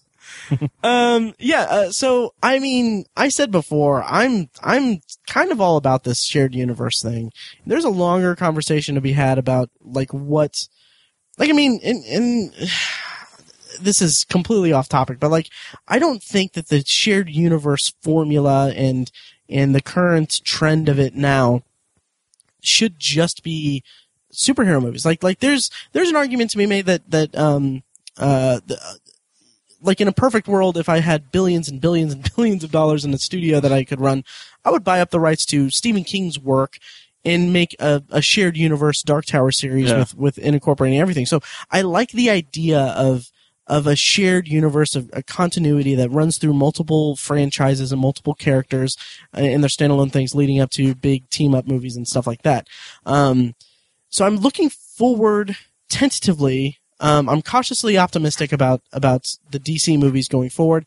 I I like the teasers. Uh, there was there was a lot of criticism about how uh, Batman v Superman had teasers for movies in the movie. Um, However, I think that the teasers for it would have like, and I know that I know that DC didn't want to to uh, draw comparisons from Marvel, and I can respect that. Um, but man, how cool would it have been if the if the po- if there was a post credit scene where they they hinted at the the like that the scene with um the video files of of the other characters like what if that was a post credit scene that would have been that would have been really cool that would have been I think so too. Yeah, yeah, yeah. I, but I really I, like but I s- Marvel's so well known for their post credit scenes. Yeah. that'd be the first criticism. Everyone's like, "Oh, it's trying to do True, what Marvel yeah. does." You're right. Yeah. like I would say probably 89 to 80 85 to 90% of the audience stayed in there because they thought that was going to be a Oh, they, Yeah. they made an scene. announcement before our Yeah. showing. that Oh, did they? Yeah, they oh, did. Oh, that's nice. Um, Well, not at our theater. I also had a buddy that saw it two days before I did, Mhm. and I asked him, and he was like, "Yeah." Yeah. Hmm. Um, but uh, we're, we're oh, oh so um, I'm not crazy about Zack Snyder Justice League movies because I don't like Zack Snyder. Um, Well, he doesn't like you. I can see it now. Called Fade me up in. the other day. He's like, "Hey, Robert's like, what's up, Zach?" He's like, "Man, I hate that Matt Harker." I was like, "This was a random conversation." It is. It is. I'm sure that it took twice as long to, for that conversation to take place.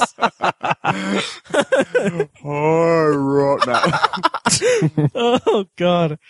Oh, Zack Snyder. Anyway, um, so yeah, but but I'm I'm curious about the about the uh the future of the franchise and see where it goes, and I, it made me.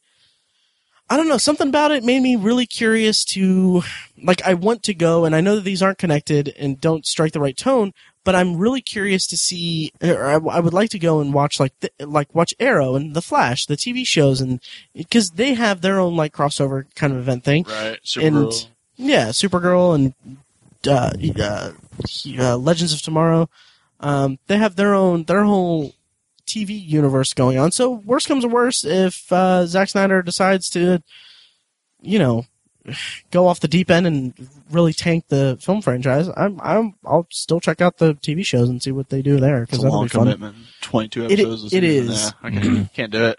It is. I'm sure. know. I'm sure they're good shows. It's just I don't have the. yeah, that's I'm true. not a TV guy anyway. that's why I haven't really gotten into it because it's it's a big commitment. And then now there's just like, and I'm such a completionist that it's like, okay, Arrow, okay, I'll watch like two seasons. I'm like, I really want to watch The Flash. Like that's the one I really want to watch because I did watch the pilot episode of it and I really liked it. And I liked, I, I mean, I'm a fan of time travel. I love, I love time travel. I feel like The Flash is right up my alley. Yeah. Um, it's speeding up right up my alley. I'm- Hey. anyway, um, uh, but I feel like I need to go through like two, two, three seasons worth of Arrow before I can watch The Flash. Right. Yeah. No, I, I know what you're saying. Uh, but and that's why I'm not. That's why I'm not a comic book fan because I would go crazy. Um, There's a lot. There's a lot out there. yeah. Um. So yeah, is that everything? Should we go into spoilers? Yeah, I'd say it's Do it. spoiler time. Hey, it's me cutting into the episode to let you know that before we get into spoilers, or before we get into our spoiler section, um, I've added a six-minute long clip that Mike actually sent in um, after he saw the movie, and the timing just um, happened to match up to where I, I hadn't edited edited the episode yet, so I'm including that in this episode, and hopefully we can do some more things like that um, with him because we really miss having him on as a full time co host and everything. Um, so we're going to try to do that, but for the meantime, um, before we get to our spoiler discussion, there's a six minute discussion of, of or a six minute audio clip of Mike talking about his thoughts on the movie. He spoils it a little bit here and there. Uh, but he doesn't go into too much specifics. But if you still want to avoid spoilers and just want to skip to potpourri, check the show notes. If you've seen the movie or don't mind being spoiled, just continue listening and enjoy the rest of the episode. Thank you. Okay, so it's 12:02 Central Time, uh, and I just got out of Dawn of Justice, uh, Batman versus Superman: Dawn of Justice, and I just thought it would be kind of a fun thing if I uh, recorded my thoughts on the drive home. So I'm literally uh, recording this on my phone uh, as I drive home. Initially, I gotta say it's not as bad as I thought it was gonna be. I, I, I think it's. I've gone on record as saying how much I hate Zack Snyder, uh, how unimpressed I was, especially with Man of Steel, and how I wasn't really excited going into this movie. And so, um, I, I can't say that I was let down by anything. That said, there were a few moments that kind of did surprise me, uh, pleasantly surprised which ultimately just leads me to be disappointed in what kind of good movie it could have been, uh, and eventually turned out not to be. Uh, I agree with a lot of people who are saying that uh, Ben Affleck is pretty good at Batman. Unfortunately, there's just not enough. Um, I really liked a lot of the ways, uh, in terms of the action. I, I liked how they um, had Superman fly. I think they they kind of put him in interesting poses that I thought those shots were composed particularly uh, captivating. Um, I, in the end, though, too much silliness.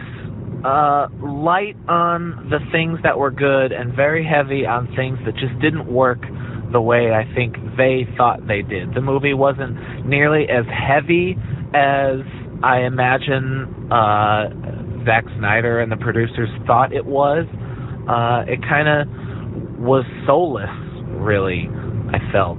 Um, I did feel like the powers were there. I was pretty impressed by the final fight scene with Doomsday. Doomsday in terms of the gravity of the situation, but uh, I wasn't impressed with feeling anything during those scenes. I felt very little.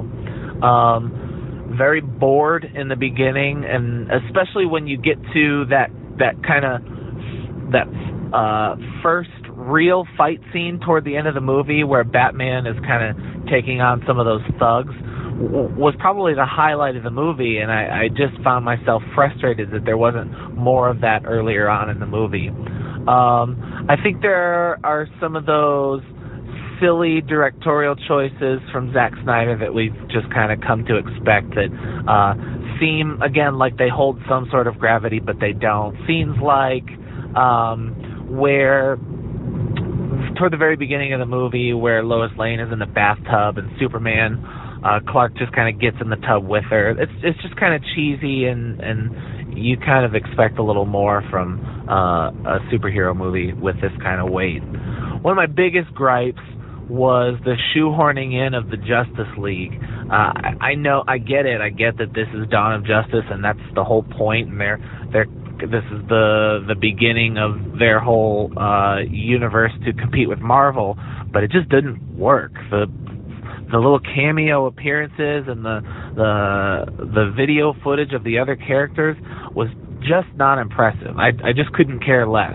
Even when Wonder Woman arrived, and I, and I think it's very cool to finally have Wonder Woman on the big screen, and it's cool to have a a strong female superhero, but just I, it just didn't feel like the movie needed it. Uh, I was very interested in what Batman versus Superman, the idea of that had to say, and it just kind of uh, they they added Wonder Woman, and I just immediately began to not care. Speaking of Batman versus Superman, their fight scene uh, was also pretty disappointing. Cool to see some of the decisions they made and some of the uh, particular action set pieces.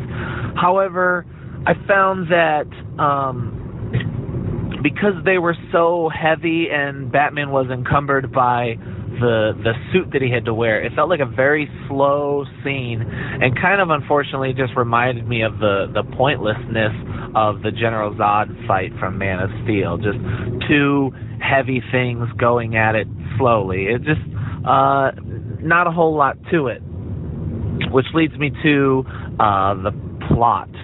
Uh, not a whole lot to that either, especially pitting the two of them together really seemed forced at the end. The idea that Lex Luthor would hold uh, Martha Kent hostage just seemed, for a movie that felt like it was trying to be bigger uh, than it was, that that type of character motivation is even smaller than it was. Uh, so just very disappointed in that. So again, to sum up, I, there were parts that actually did exceed my expectations. Some some fun parts. Uh, I thought a lot of the stuff with Batman was interesting. Uh, I really liked how Superman was kind of uh, savvy to Batman because he could kind of overhear that there was someone in Batman's ear. Some of that was cool. Just not enough of the things that were good. Um, special effects were, uh, you know, top top uh, state of the art. Uh, I don't know why I said it that way. State of the art special effects, It just looks great. But ultimately, uh, better than Man of Steel, but disappointingly hollow. Didn't didn't leave me wanting more. Uh, however, they have announced that Ben Affleck just finished his script for his Batman movie, so I am looking forward to seeing what they do with that. That's all. Thank you.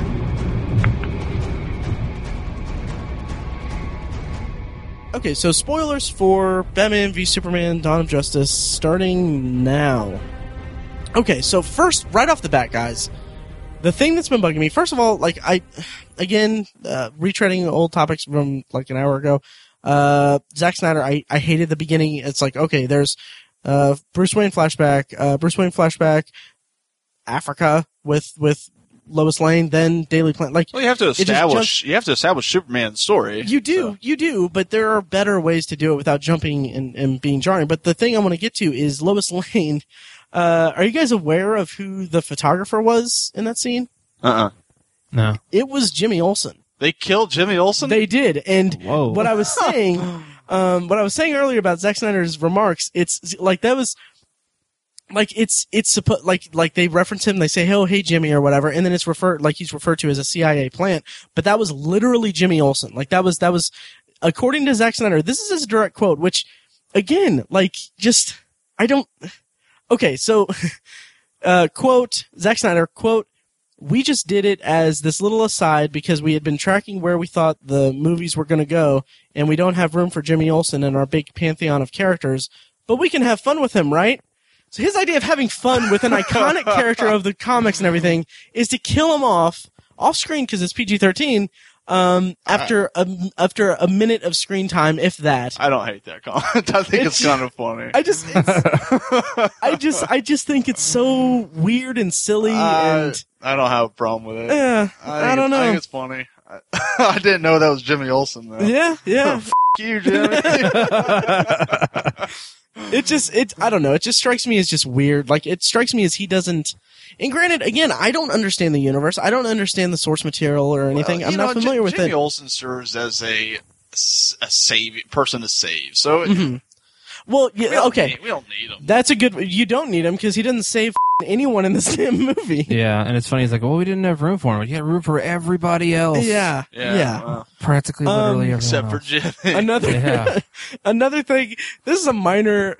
This isn't even a nitpick. It's just a, a problem with the writing. Like I don't like David S. Goyer is one of the screenwriters. I don't. Right. I don't like his style. I don't like it. Like he he his dialogue is awful pretty much across the board. Anything I've seen of his. Um, like I I'd read the original um the original draft of of Batman Begins before Nolan got a hold of it, and I thought that it was just garbage. Like not garbage, but it was just really just it didn't work for me. And it was it was David S. Goyer was the sole writer on that one. Um, back when I read it, but um, Perry White, like there's like like his first three scenes, two of them he does the newspaper editor cliche thing. He's like, ah, He- yeah. It's like he pitch he pitches headlines to like he pitches a headline to Clark like Yeah. he's like oh go check out the go write about the sports thing like. Uh, and he does the thing where he puts his hand up and he like he puts the he puts Put the, words in ti- the air. ti- Yeah, it's like uh, uh, Metropolis Sports win blah blah blah. And then I'm like, okay, that's kind of silly, but okay. And then the next scene that he's in, he does the same thing to Lois Lane. See, I thought it was tongue in cheek. yeah, Really? It worked I, for I- me. I think it, I think it needed Yeah. some lighthearted. It worked Yeah. for me. I thought I thought I, liked it. And I really mean- enjoyed Laurence Fishburne, I did too. In this. I did too. like I was immediately thinking like, oh, this will this will be funny if this is just all he does. But um, but Batman, what are you doing here? Clark Kent, always away from desk. Doomsday, Doomsday destroys city, but it's okay because the city is vacant, which we'll get to that in a bit. Um, yeah. So, uh, wh- where else should we go with with this? Because I mean, there's a lot to talk about in spoilers. Um, I I didn't love uh, Wonder Woman's reasoning for needing to infiltrate Lex Luthor. It's like I got to steal this picture, and the only, I'll get this one picture from the server. It's like I don't think you understand digital media, Yeah. Wonder Woman. she is like 150 years old Yeah. or but still, I mean, true. And also on a on a podcast they they brought this up and they mentioned that like why does she need the picture anyway? Because it's like like any like it, like okay if you if I showed you a picture from 1918 with me in a costume, it's like like you're just gonna say oh yeah he looks like you." He you. clearly has a superpower. Which granted No, no normal human would wear that headdress. She's a superhero. Quick, take that picture. yeah, it's Yeah, like that's- she literally just used a lasso, lasso of truth to hold down Doomsday while Superman stabs him to death. Mm. But it's like someone sees that picture, like, oh my god, she's over 100 years old. That's insane. right Holy crap. There's no such thing as people that look like one another. Which I mean, that would also probably be a flaw with the idea of the teasers for the for the movies being at the end of the movie because it would be it, in my vision it would be Wonder Woman opening it. But I mean, the world would know about Wonder Woman at that point anyway, so Right. that that's flaw in, in my thought process anyway. But um, so there was a moment in this movie where I laughed out loud, like long. It was and- it was pretty fun. The, it was funnier hearing you laugh than the actual moment in the movie. Well, the context for it, it was it was a line.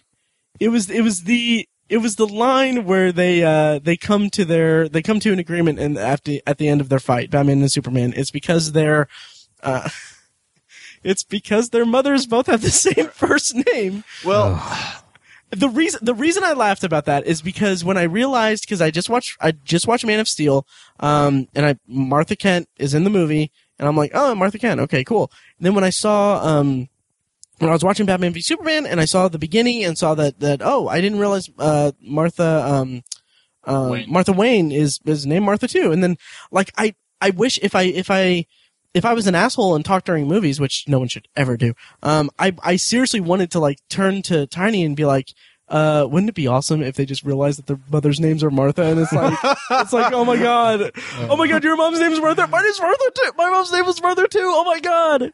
Did we just Um, become best friends? Did we just become best friends? that that that is a it was a very awkward ending to that fight and Mm-hmm. the the problem the problem with ending that fight is it's hard to find a reason to end it. Mhm. because you have Superman that could easily snap uh you know Batman's neck should he want to. And you have Batman that just has an insatiable you know just ridiculous desire to follow through what his plan is going to be. So how do you stop that fight?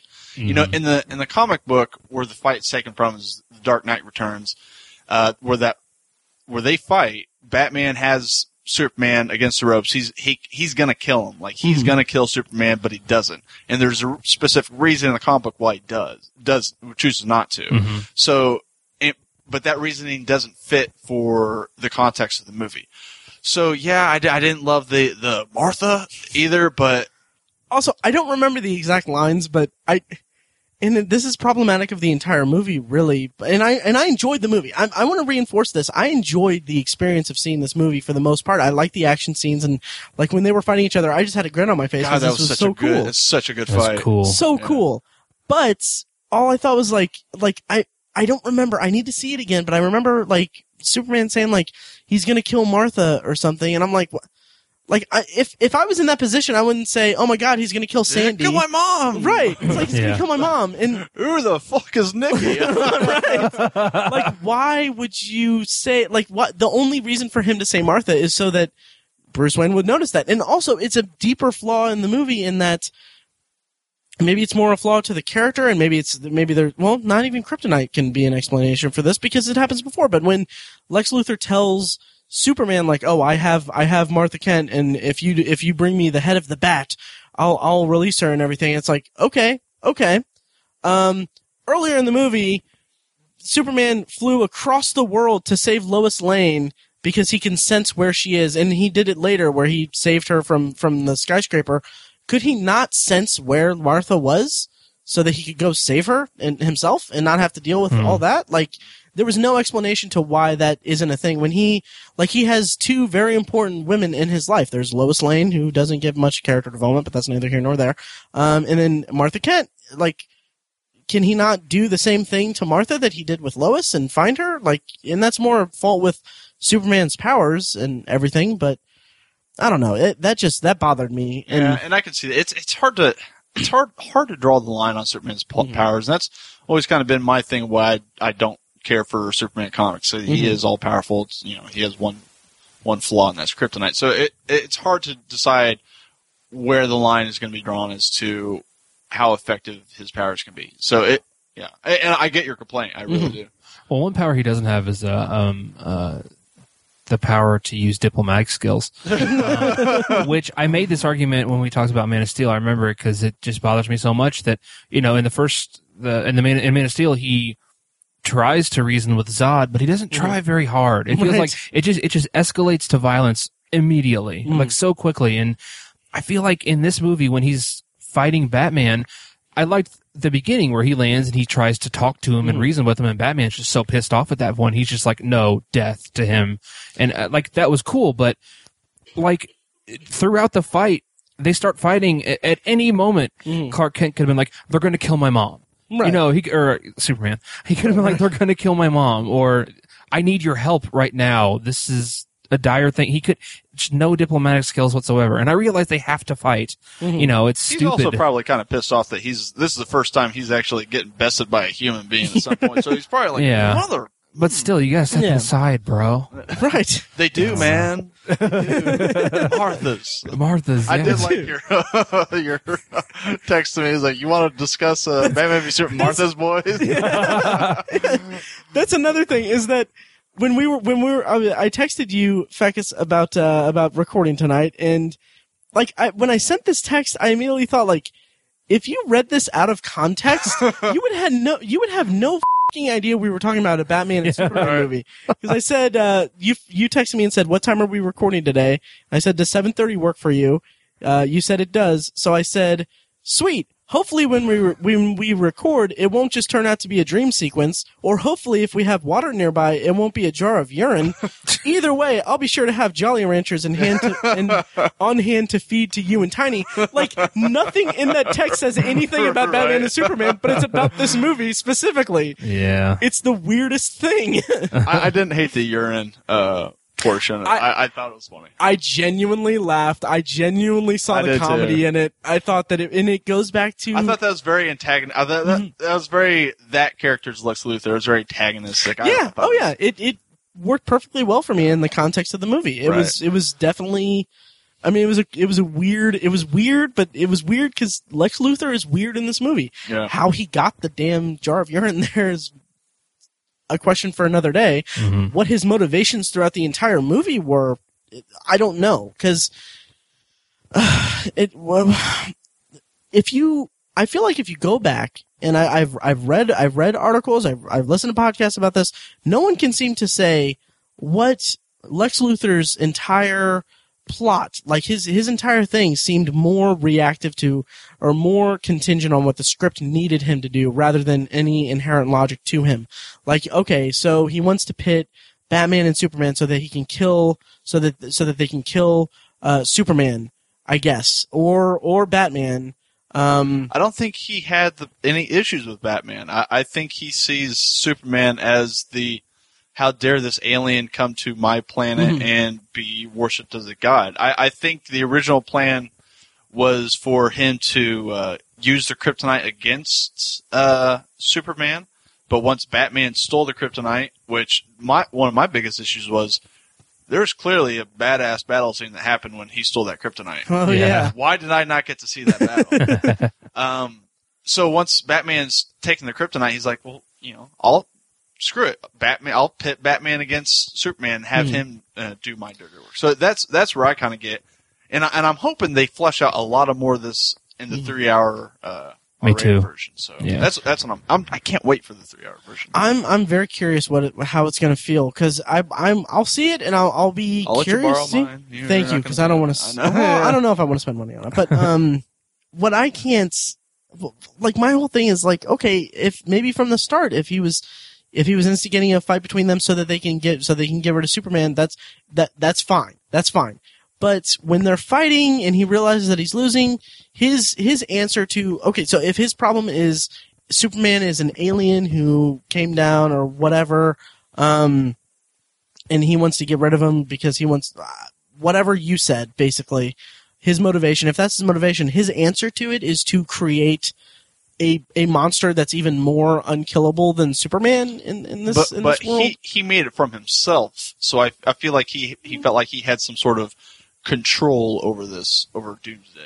So you know they, they made a big emphasis to make sure that it was his DNA Mm-hmm. into the uh, the Genesis chamber uh, to Right. create this Doomsday device. let's so let's Doomsday plot device. plot. uh, so what did you guys think of? Tiny, what did you think of Doomsday in the movie in general? Um, I feel like that kind of creature villain character uh, really needs more than the last 15 minutes of a movie. Mm. Um, but again, he's so powerful and arguably, like you said, like a, like I said, arguably more unstoppable than Superman. Uh, how do you sustain that for a whole movie? So You you don't. yeah, I, I wanted more of him. I, I really wanted more of him because he was so he was he was scary. He, he Doomsday is. was scary in the but movie. He, he's not a character though. I mean, he, He's- he's okay. he- he's not like a, a character that has a, a background. Like he, Okay. he's, Yeah. he's literally created in the comic books as well to you know to, to kill. So it's not like he's got this backstory where you know you know Doomsday sitting around like my family could have been saved by Superman, but they didn't. um, I, I I didn't love the look of Doomsday to start. I thought he Mhm. kind of looked like a cave troll from uh, Lord of the Rings. yeah. But as he uh, kind of evolved, or I don't know, As morphed, I, I don't yeah, know. as he I- got I- more powerful. yeah, I thought he looked better and better in his, you know, his final form to be a Pokemon nerd. His final form, I thought was I thought was very very cool. Mm. I just wanted to see more of the the fighting that resulted as him being around. I mean, I Yeah. just I, I kind of wanted more. I didn't necessarily want to develop as a character. I just wanted to see more of him because it was cool. Doomsday in his office one day. Damn Superman. Oh yeah. Um, it's Uh, the final battle with with Doomsday and Superman and and, and Batman and, and Wonder Woman. I loved Wonder Woman in that sequence. I that thought, rope part was awesome. It's I, I don't know so why. I loved seeing her So lasso cool. him. I thought it was Yeah. yeah. I love the change in score with her introduction. It's very like I don't I don't know how to describe it, but it's a very distinct style that I hope is going to be like a theme throughout her movie. Um, I just thought it was just it was so cool. It, it is apparently they developed scores for each individual Justice League member. Is Oh, from what I've read. Nice. That's So- cool. Um, yeah, I, I thought that was great.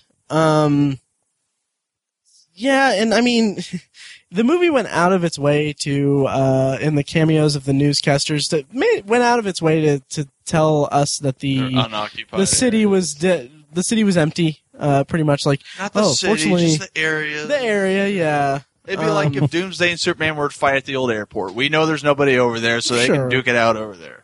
sure. But yes, there sure. was like it, it was like, oh, it's a good thing there's nobody over there right now. right. It's a good thing that whole neighborhood's on vacation. But that's also with, with my problem with Man of Steel. The, it's just destruction porn. It's just it's an it's another fight between a, a godlike terrible monster and a literal god. I mean, what do you think it's going to be like in, in a boxing ring? Like, all right, round over, guys. It, careful, those buildings are there. I I think you to knock those The problem is the characterization, though. Like it's it's destruction porn, but if they had substance for the character motivations and stuff, I'd be more into it. Like like the fight sequence with with Batman and Superman. That was that was cool because they both. I mean, it was a little jumbled and it was a little messy and it was a little.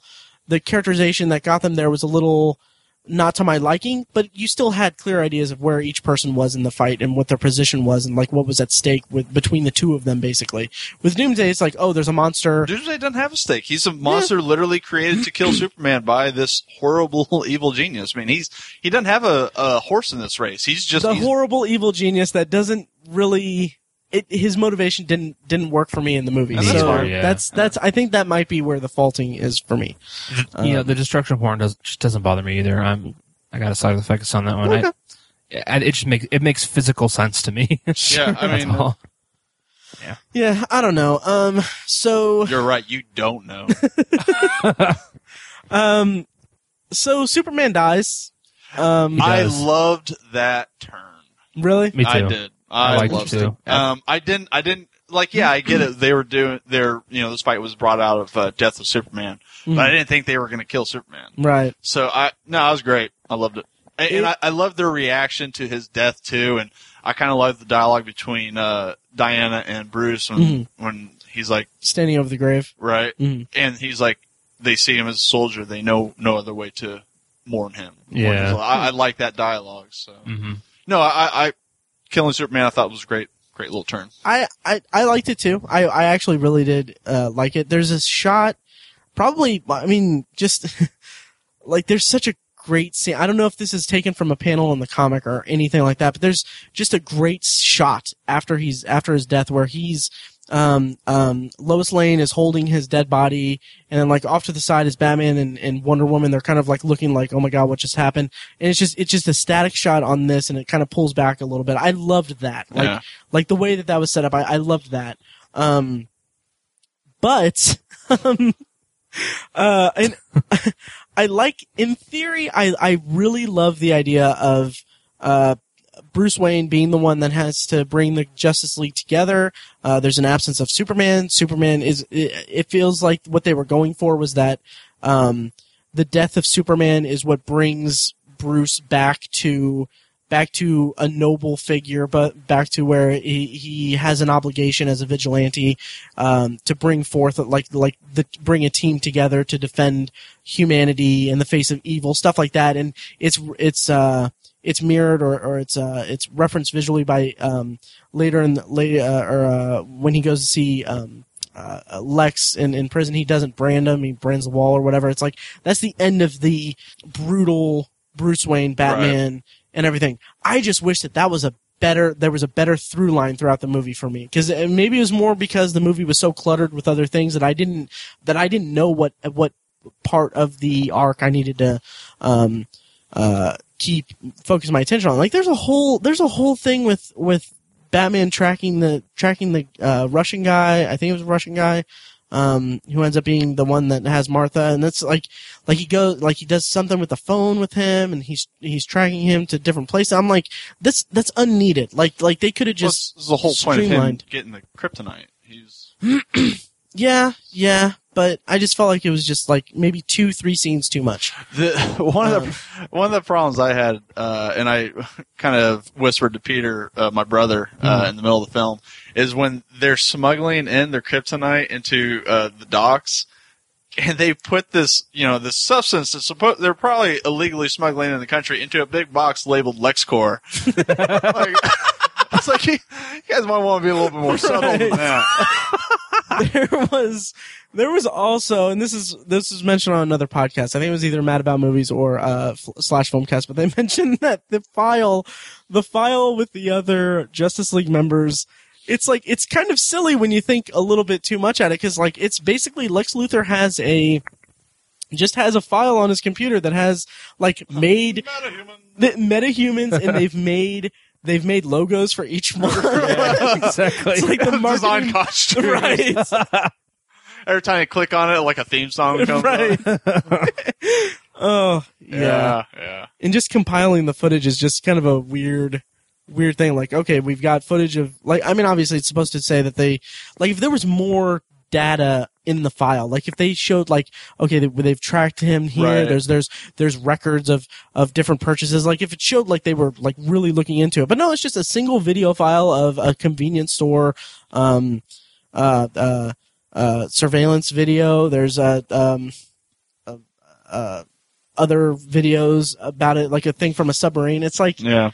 Just you know, do like show that there's work involved with finding these metahumans. right. It's like he just found his favorite clips on, you know, Right. Bombs World. Like, "Hey, I'll show this one to my friend Right. later. oh my god. It's like here's my secret porn folder. um, which if you go on my computer and you find my porn folder, I have I have documents about uh, the transactions. Oh, made right. Yeah, no, like, absolutely. all Oh, that. It's it's very very You nice know, and breakdowns nice and clean. of yeah, each category. Mhm. It's ridiculous. um, behind the scenes footage of each scene, and, Right. it's just it's you know Commentary. Right. Commentary. I just was not feeling this day. You can tell by the limpness now. Jesus. Oh my god. Man, Um, just went down a rabbit hole there. Right. Um, also, the death of Superman seems a little superfluous because uh, it seems like I mean he's coming back. They hinted at it at the Well, of end. course he's coming back. Who- Yeah. You, you don't. Everyone knows that- that's not a shock. Of course Right, right. back. right? But I don't know. It just seemed like we didn't. I don't know. You needed that. You needed something to drive Bruce Mhm. to to to form the team. Mhm. So you know he he needs to gather the rest of because something's coming. we all know something's coming. Whether or not that something's going to be Brainiac, is it going to be Darkseid? We don't know yet. But something bigger than anything they've seen is coming. So and that's and that was another fault of mine. Like the the end with with seeing Lex in prison seemed like like it seemed like the uh, they were checking off uh, checking off a checklist saying like okay well we need to hint at the the big bad of the universe coming so okay Lex Luthor is just gonna have this total non sequitur like oh I've he's coming he's he's coming and and TikTok or whatever um, and I'm sitting there like who the f- is coming man I don't I I have I no tell- but- context but he's he's come into contact with the greater universe by putting himself into the Genesis chamber. So he's okay he's sure. coming to you know like they said in Man of Steel it's it's complete history Mhm. uh, and knowledge that the Kryptonians had plus their Genesis. So see if that so was communicated better It was communicated. He It was was in the- commu- they, he's freaking bathed in the Genesis chamber. Do you he think he was is, and it shows that he it shows that he has the full knowledge and everything. But when in that scene, Well, that- all I thought was that that will be communicated better in the three hour version because I, Mhm. they've already released a scene that That's- communicates that better. I, I, I saw that, and I can't remember the last time a movie came out, and the week after it came out, they right. released Deleted- deleted, scenes. Well, how how crazy is well? I guess you know Star Wars Blu-ray's coming out next in two weeks, but I feel like July sixteenth. It's Mhm. quick, It's but quick, yeah. but Yeah. then again, December seventeenth to April 4th is Mhm. a quick turnaround. it's a very Yeah. short Yeah. time span. Yeah. So Um. yeah. So, is there anything more? I want, kind of want to talk about the backlash online just briefly, and then we can go to potpourri. Okay. Have you guys been following this at all? Very vaguely. You know, I once I started seeing how much hate is again, I was just like, Mhm. you know, I'm I, I liked it, so I, I don't need to read what everyone else's hatred Mhm. towards it. So it's the way that um, I think Drew McWeeny again on the Slash Filmcast. That episode was amazing, by the way.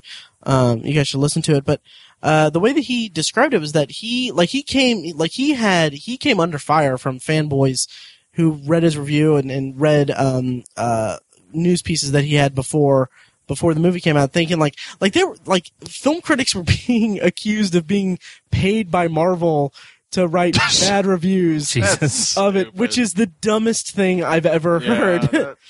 um, and God, I loved it because on Twitter, um, particularly like Matt Singer and uh, uh, Drew McWeeny and uh, I think David Erlock or Ehrlich, um, those like a bunch of critics on Twitter. They they were just really having a blast with it. It seemed like they were like, "Oh yeah, I made I made such a killing off of this." just seeing how much I got for my review of Gigli or whatever. Like they were making jokes left and right. It was amazing. good. That's funny. Um, but it Fanboy- was- fanboys are a little different. Yeah, and the way that the way that uh, Drew from Hitfix is his Twitter handle, the way that he described it is that he what he noticed was that he came into contact with basically what he was doing is like he's he's it's his job to review movies and review the industry um, the way it is. Like this is all just this is all a small spot, this, a small part of his job, a small part of the of the, view of the in, industry that he has because of his job. Um, on the flip side, the people who are are are voicing this outcry over uh, his reviews and, uh, and and claiming that they that they were paid off and everything. This is their world. Yeah, Um, right. Yeah. like they don't have that context for it, so they they just think that any any negativity is going to be of a, a they're immature basically. That's just what it comes down to from me. Um, but yeah, it's just it's been it's been so weird, so It- weird. Yeah, it has. It's it's a very divisive movie. Yeah, it's very divisive. Yeah. Which I hope I like it more when I see it again. Um. I've read a few blogs where the people like uh, Harry Knowles. I don't know if you know who Harry Mhm. Knowles is. He Uh-huh. he wrote a he wrote a first review where it was not very pleasant, and he went and had a second showing of it, and he wrote a second review, almost completely 180 turnaround his opinion Really? of it. Yeah, so see, and and I'm coming at this from I liked the movie okay. Like I was, Right. I had fun with the actual experience. Um, but the more I get away from it, the more I'm kind of seeing like just some stuff just doesn't add up for me. well, some I stuff mean, didn't it, work. it, it's there's there's problems. It's not a perfect movie. I I being a fan of the movie, I can I can tell you there's there's problems with the movie. It's, but it's also not worthy of the critical backlash. I don't think. no, I don't think. I think Um, it's been a, little- a bit harsh. Yeah, Yeah, I they agree. yeah they were giving it like I don't know if this is a a good comparison, but they I mean they were treating it almost to Fantastic Four levels. Um, which is recent just one, not which- compare. That's No, that, no, that's no. just mean spirited. yeah, yeah, Fantastic Four was was an abomination. Like that was that was not a complete movie. yeah. This was just a complete movie made by a person who doesn't know how the f- to make a movie. Um, and so Potpourri, no. um, no, I hope that Zack Snyder hires a, just, another just, director. Just wish him well. Okay, just wish him well. I can't do that. I just can't. Well, apparently you don't want to see good Justice League. um, yeah. So okay. So review over. We're- Is there anything more? Can we Nah, go I to think potpourri? I think we've We beat well it to death. Yeah. We did. Yeah. We did. We uh, Shot it with kryptonite and beat it up. we did. We we s- threw a spear. Gave it our give it, give it a little stab at I it. mean, it We told did. it told us its mother's name, right. Oh my god. and they were not the same. Ugh, so I cannot be friends with this movie. Um, so potpourri, guys. Potpourri. Thank you for listening to our very long, probably, uh, review of Batman v Superman. And this section of the podcast is we're just basically going to wind down and do a brief uh, rundown of some stuff that we've been watching lately. It's uh, basically the kind of tagline for it. We call it potpourri. Tagline for it is anything we want as long as we, as long as it smells good. Um, which I have a very nice candle warmer going. Um, thank you guys. It for is very Does smell good. Does Thank smell you, good. thank you. I, you know, they didn't mention it off the air or anything. That's fine. Um, I just work really hard to to keep this studio slash apartment. Uh, I was just clean. disappointed to see that you spilled Coke all over your floor. I know it's really bad. The powdered kind, not the liquid kind. It's no, not That powder. has kind. a problem. He has a problem when he talks so fast. It was heroin. Um, that's You're the one that Terrible. told the general public that I was a roid. I did not say that. Sam said that. Listen to OV one fifty six, I think, for that. Um, anyway, um, so potpourri. Let's uh, let's start with Fekkes because you're our guest. Sure. And uh, yeah, why don't you go ahead and uh, hit us with what you've got? Okay. Uh, um, a couple weeks ago, they released the uh, the next the new trailer for the all female cast of uh, Ghostbusters, Mm-hmm. and I'll tell you what, I had my reservations about the movie coming forward, and this just confirmed every single bit of reservations I had. Really? Yes, it. They're doing exactly what they thought they would. They're it's slapstick. You know, th- there's a dry sense of humor to the original uh, Ghostbusters. Mhm. It's good. They didn't need physical humor to make it funny and, and a good movie. This one, they're they're doing what Paul Feig is that the director? Feig, That- yeah. Feig, Paul yeah. Feig. they- He's doing what Paul Feig does, and he's Mhm. doing it with Melissa McCarthy. Um, you know, they they have their their ridiculous physical humor portions of it. Uh, slapping the ghost out of her, which Yeah. ugh. Yeah. And what's uh, what makes me irritated is in the original Ghostbusters, you have uh, Ernie Hudson playing Winston. Hmm. Okay, and you know Winston plays a regular guy. Right. So they, they mirror the the racial standards for this one with the three white girls and one black girl, but she can't just be a regular girl, can she? She has to be stereotypical. Mhm. I got my Cadillac and slapped the hater. I was just why? Why, She why has do we a- have to be a caricature? She ends She the, has the a necklace. gold necklace with oh, her name that on gold, it. Oh, Yeah. that just it irritates the crap out of me. I didn't realize, I didn't notice that the first time I saw the trailer, and I was kind of jazzed about the trailer. Not really jazzed about it, but I was Oh, kind of. I was kind of cool about the trailer. I was kind of like, okay, you know, this could be pretty good. And then a friend of mine pointed out, like, uh, she's really stereotypical, She and is. and I watched it again. I was like, holy would, crap! have thought she would have been a uh, Transformer in Transformers 2. but no, it like it looks visually cool. I Mhm. guess the ghosts look cool, but Yeah. the the movie itself, it's gonna be a typical Melissa McCarthy movie. It's gonna be slapstick comedy, and it's just it looks horrible, Mhm. and I'm I'm angry about it. I, I mean, I don't know. Going into it, I'm I'm gonna see it, and and uh, maybe we can do a review episode of it. Yeah. Um, have it Well, back for it. Um, I was thinking about skipping it. really. Yeah, but I'll I'll force you to watch it. I'll watch it. Um, but yeah, but yeah, uh, I'm I'm kind of like you said. The visual effects look like they they'll be at least the best part of it for me. So uh, it'll be cool. Um, th- No, it'll be it interesting will to not be see. cool. Tiny, what do you think of the Ghostbusters? Yeah, trailer? the trailer had a substantial negative effect on my excitement and Really? enthusiasm for the movie because I liked the idea of the all-female cast. I don't have a problem with that. It's Yeah. it's it's silly to be like, oh, they're all girls. No, it's that's stupid for you to have that kind of issue. That's not my problem. My problem is Mhm. that you took a bunch of slapstick comedians Yeah, and are making this movie. yeah. The first one had such subtle and Mhm. and just well thought out, intelligent comedy in it. Right. And this th- there was no semblance of that whatsoever in the trailer. I'm not saying it's going to be ex- excluded from the movie completely, but uh, they didn't. It just did not inspire confidence in me at all. There's something about I think it's Kate McKinnon uh, in the movie. I think she's the blonde in it. Yeah. Um, something about her that it, it seems like it'll be interesting because she does like a weird like facial like reaction in a scene in the trailer that like it seems like she'll be kind of a an interesting kind of quirky character. Um, yeah, we'll see. and it'll be I, I don't know it'll be interesting Yeah. to me. I Who don't know. Yeah. Look forward to our review. We'll uh, we'll drag Fekkes back to the Yeah. episode, back to the podcast for it. Um, do you have anything else for potpourri? Nope, or- that's good. Okay. I think we're a little long anyway. So. Yeah. Tiny potpourri. Uh, I wanted to have a normal, regular movie to talk about, and I Oh, started good. to So what watch did you it. get?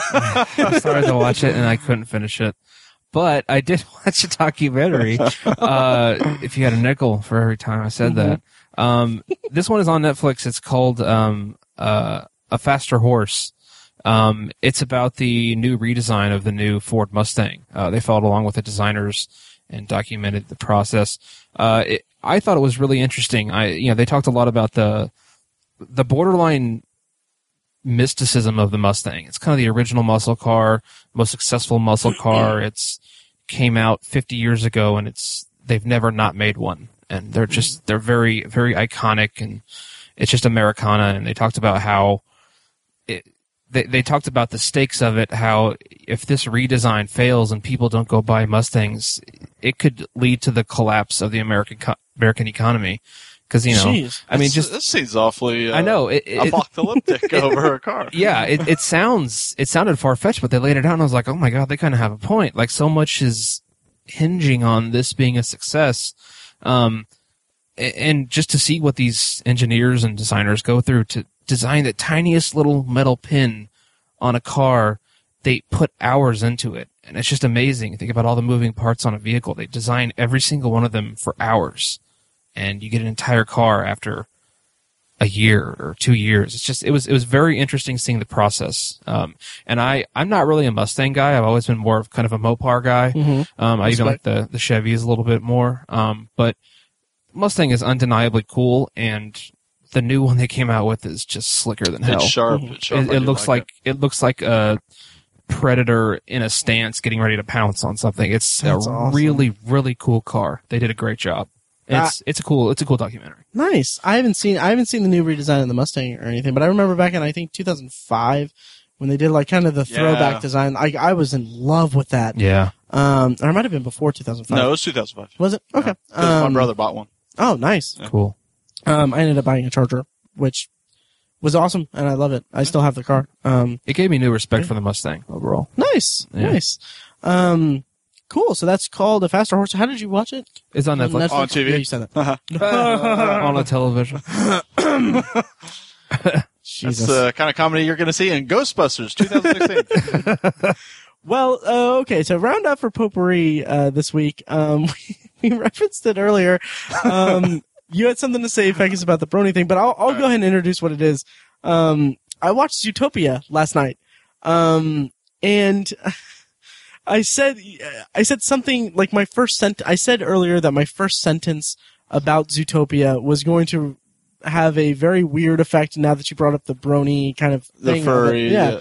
uh, the furry kind of fetish thing, but um, I thought Zootopia was freaking adorable, and I wanted to hug the crap out of the entire movie because everything was so cute. Oh my god. So, what were you saying about bronies and All right, so-? All right, so I forget where I saw this, but apparently there was like a a message board or like postings to uh, to furries, the furry group people, is saying to be appropriate when going seeing this movie because it's a children's movie. oh, And like there's an online, you know, warning to the furries, like, hey, you know, be appropriate when you go see this movie. So I just I picture all these furries going to the movie theater, like all these kids there, like kids are looking at these people dressed up in furry costumes. the furry guys look at the kids like, I guess I'll sit in the back row today. to each their own. That's I- disturbing. That's Yeah. that's not my thing, by the When way. they- I'm not. when they say be appropriate, are they talking about like appropriate attire or appropriate Appropriate keep- behavior. Mm, Yeah. Do with that what you will. Yeah. yeah, Yeah. yeah. Wow. Yeah. If you have to post something, Right. If you need the I- warms, like, hey, you Yeah. can go see this kids movie. maybe wait till it hits my box. Um, I, I may I may go home and Google the phrase Zootopia theater arrests. See what comes up. um, but no, Zootopia was a very charming animated movie. I uh, it's funny because before uh, going into 2016, really, the two big animal um, uh, anthropomorphized animal uh, cartoon movies this year that I've seen uh, promoted is Zootopia and The Secret Life of Pets, which Secret Life of Pets comes out I think in July or maybe June. I'm not sure, but um, of those two movies, I was more excited for The Secret Life of Pets just from a concept because I love the idea. I love the idea. It that- seems that movie looks good. yeah. Um, and then in Zootopia, I kind of went into it, and as soon as I saw like the Disney logo, and I realized like, oh, this is a Disney animation movie, and I mean, Disney animation apart from Pixar has been pretty good. Um, I loved Wreck It Ralph. Yeah, Wreck-It Ralph was great. Oh, I yeah, I adore it. I that's one of the that's one of the only it is the only um animated movie I own on Blu-ray that's not Pixar. Wow. Yeah. Yeah. Forgetting a little movie called Frozen. I don't own that.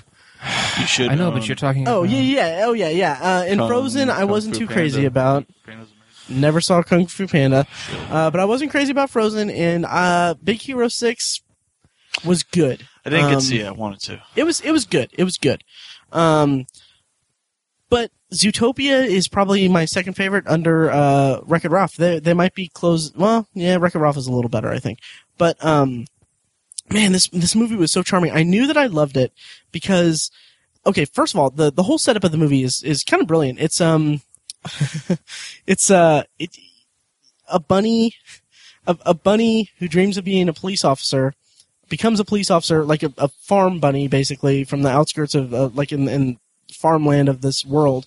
Uh, she goes to the big city and becomes a police officer in Zootopia, the big metropolitan city. And uh, she's the first bunny that's ever been hired for the for the police force.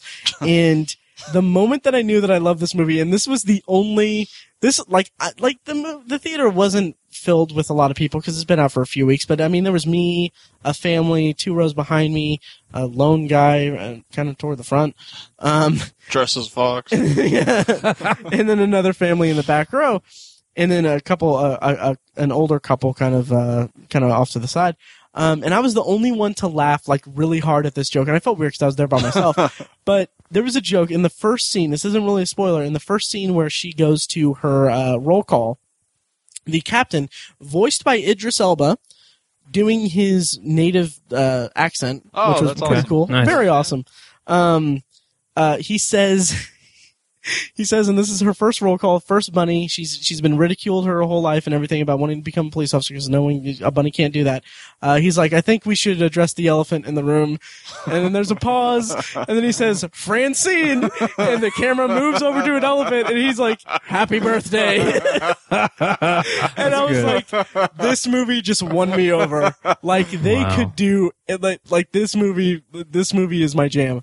um, and it didn't disappoint. It was very cool. The, there's a lot of interesting subtext and even social commentary about how, like in the world of Zootopia, um, they exist after like like the uh, they the animals exist in harmony after after uh, um, evolving from predators and prey.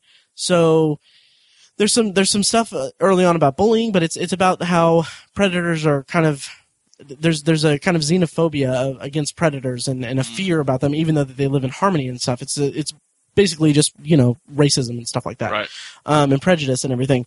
But it's packaged in just this in into this story and this world that's just so accessible to kids and just so it's it doesn't beat you over the, over the head with messages and themes and stuff like that. It's just it's perfectly works within the logic of the entire story and the universe, and it's just it's really well told and well done.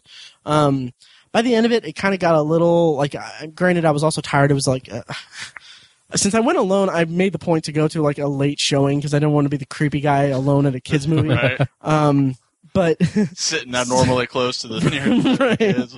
my fox outfit. But You want um, to share my popcorn?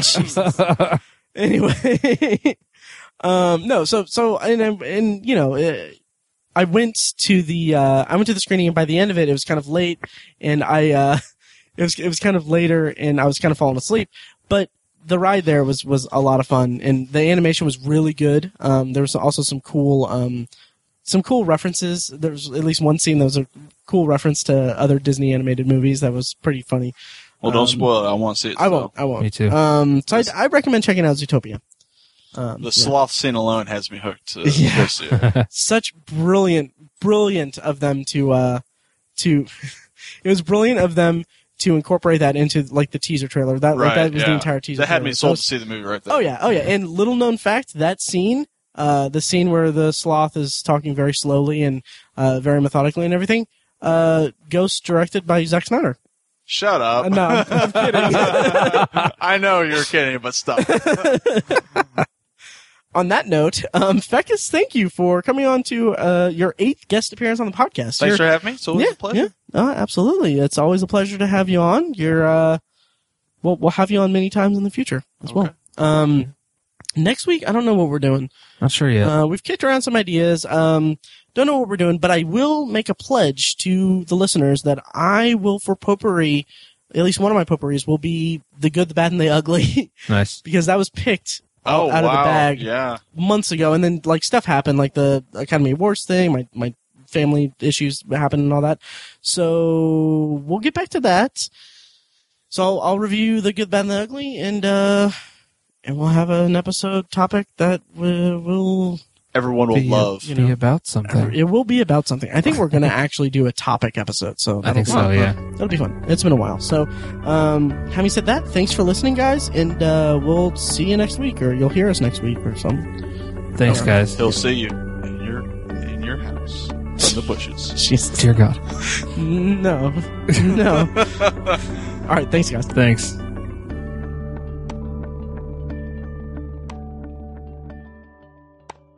She's so cute. Um, this is Matt Hurt at Obsessive Viewer on Twitter, This is Tiny at Obsessive Tiny on Twitter. Oh, and this is ObsessiveViewer.com's The Obsessive Viewer Podcast. No, no, no. damn it. no. You suck. you suck. Move along. Come on, pizza. Move along. Literally stepping all on. Caps lock is on. Oh my and I think she managed to pause the recording, which She is did. fucking hilarious. Good I saw- job. I saw that. I'm so glad I'm recording in the H2N because that is going to be the tag. Can I just press record again? Uh, yeah, just make sure the cursor is at the right spot. Thank you for listening to The Obsessive Viewer, presented by ObsessiveViewer.com. You can find more of our episodes at ovpodcast.com, and you can subscribe to the show on iTunes, Stitcher, or your preferred podcast app. The Obsessive Viewer's theme song is An Eclipse of Events and is provided by Loudlike from their EP Mistakes We Must Make. You can find that and more great music from them on iTunes and like their Facebook page at facebook.com slash loudlikemusic. Any and all feedback on the podcast is encouraged. You can email the hosts individually at Matt, Tiny, or Mike at obsessiveviewer.com or send an email to the podcast in general at podcast at obsessiveviewer.com.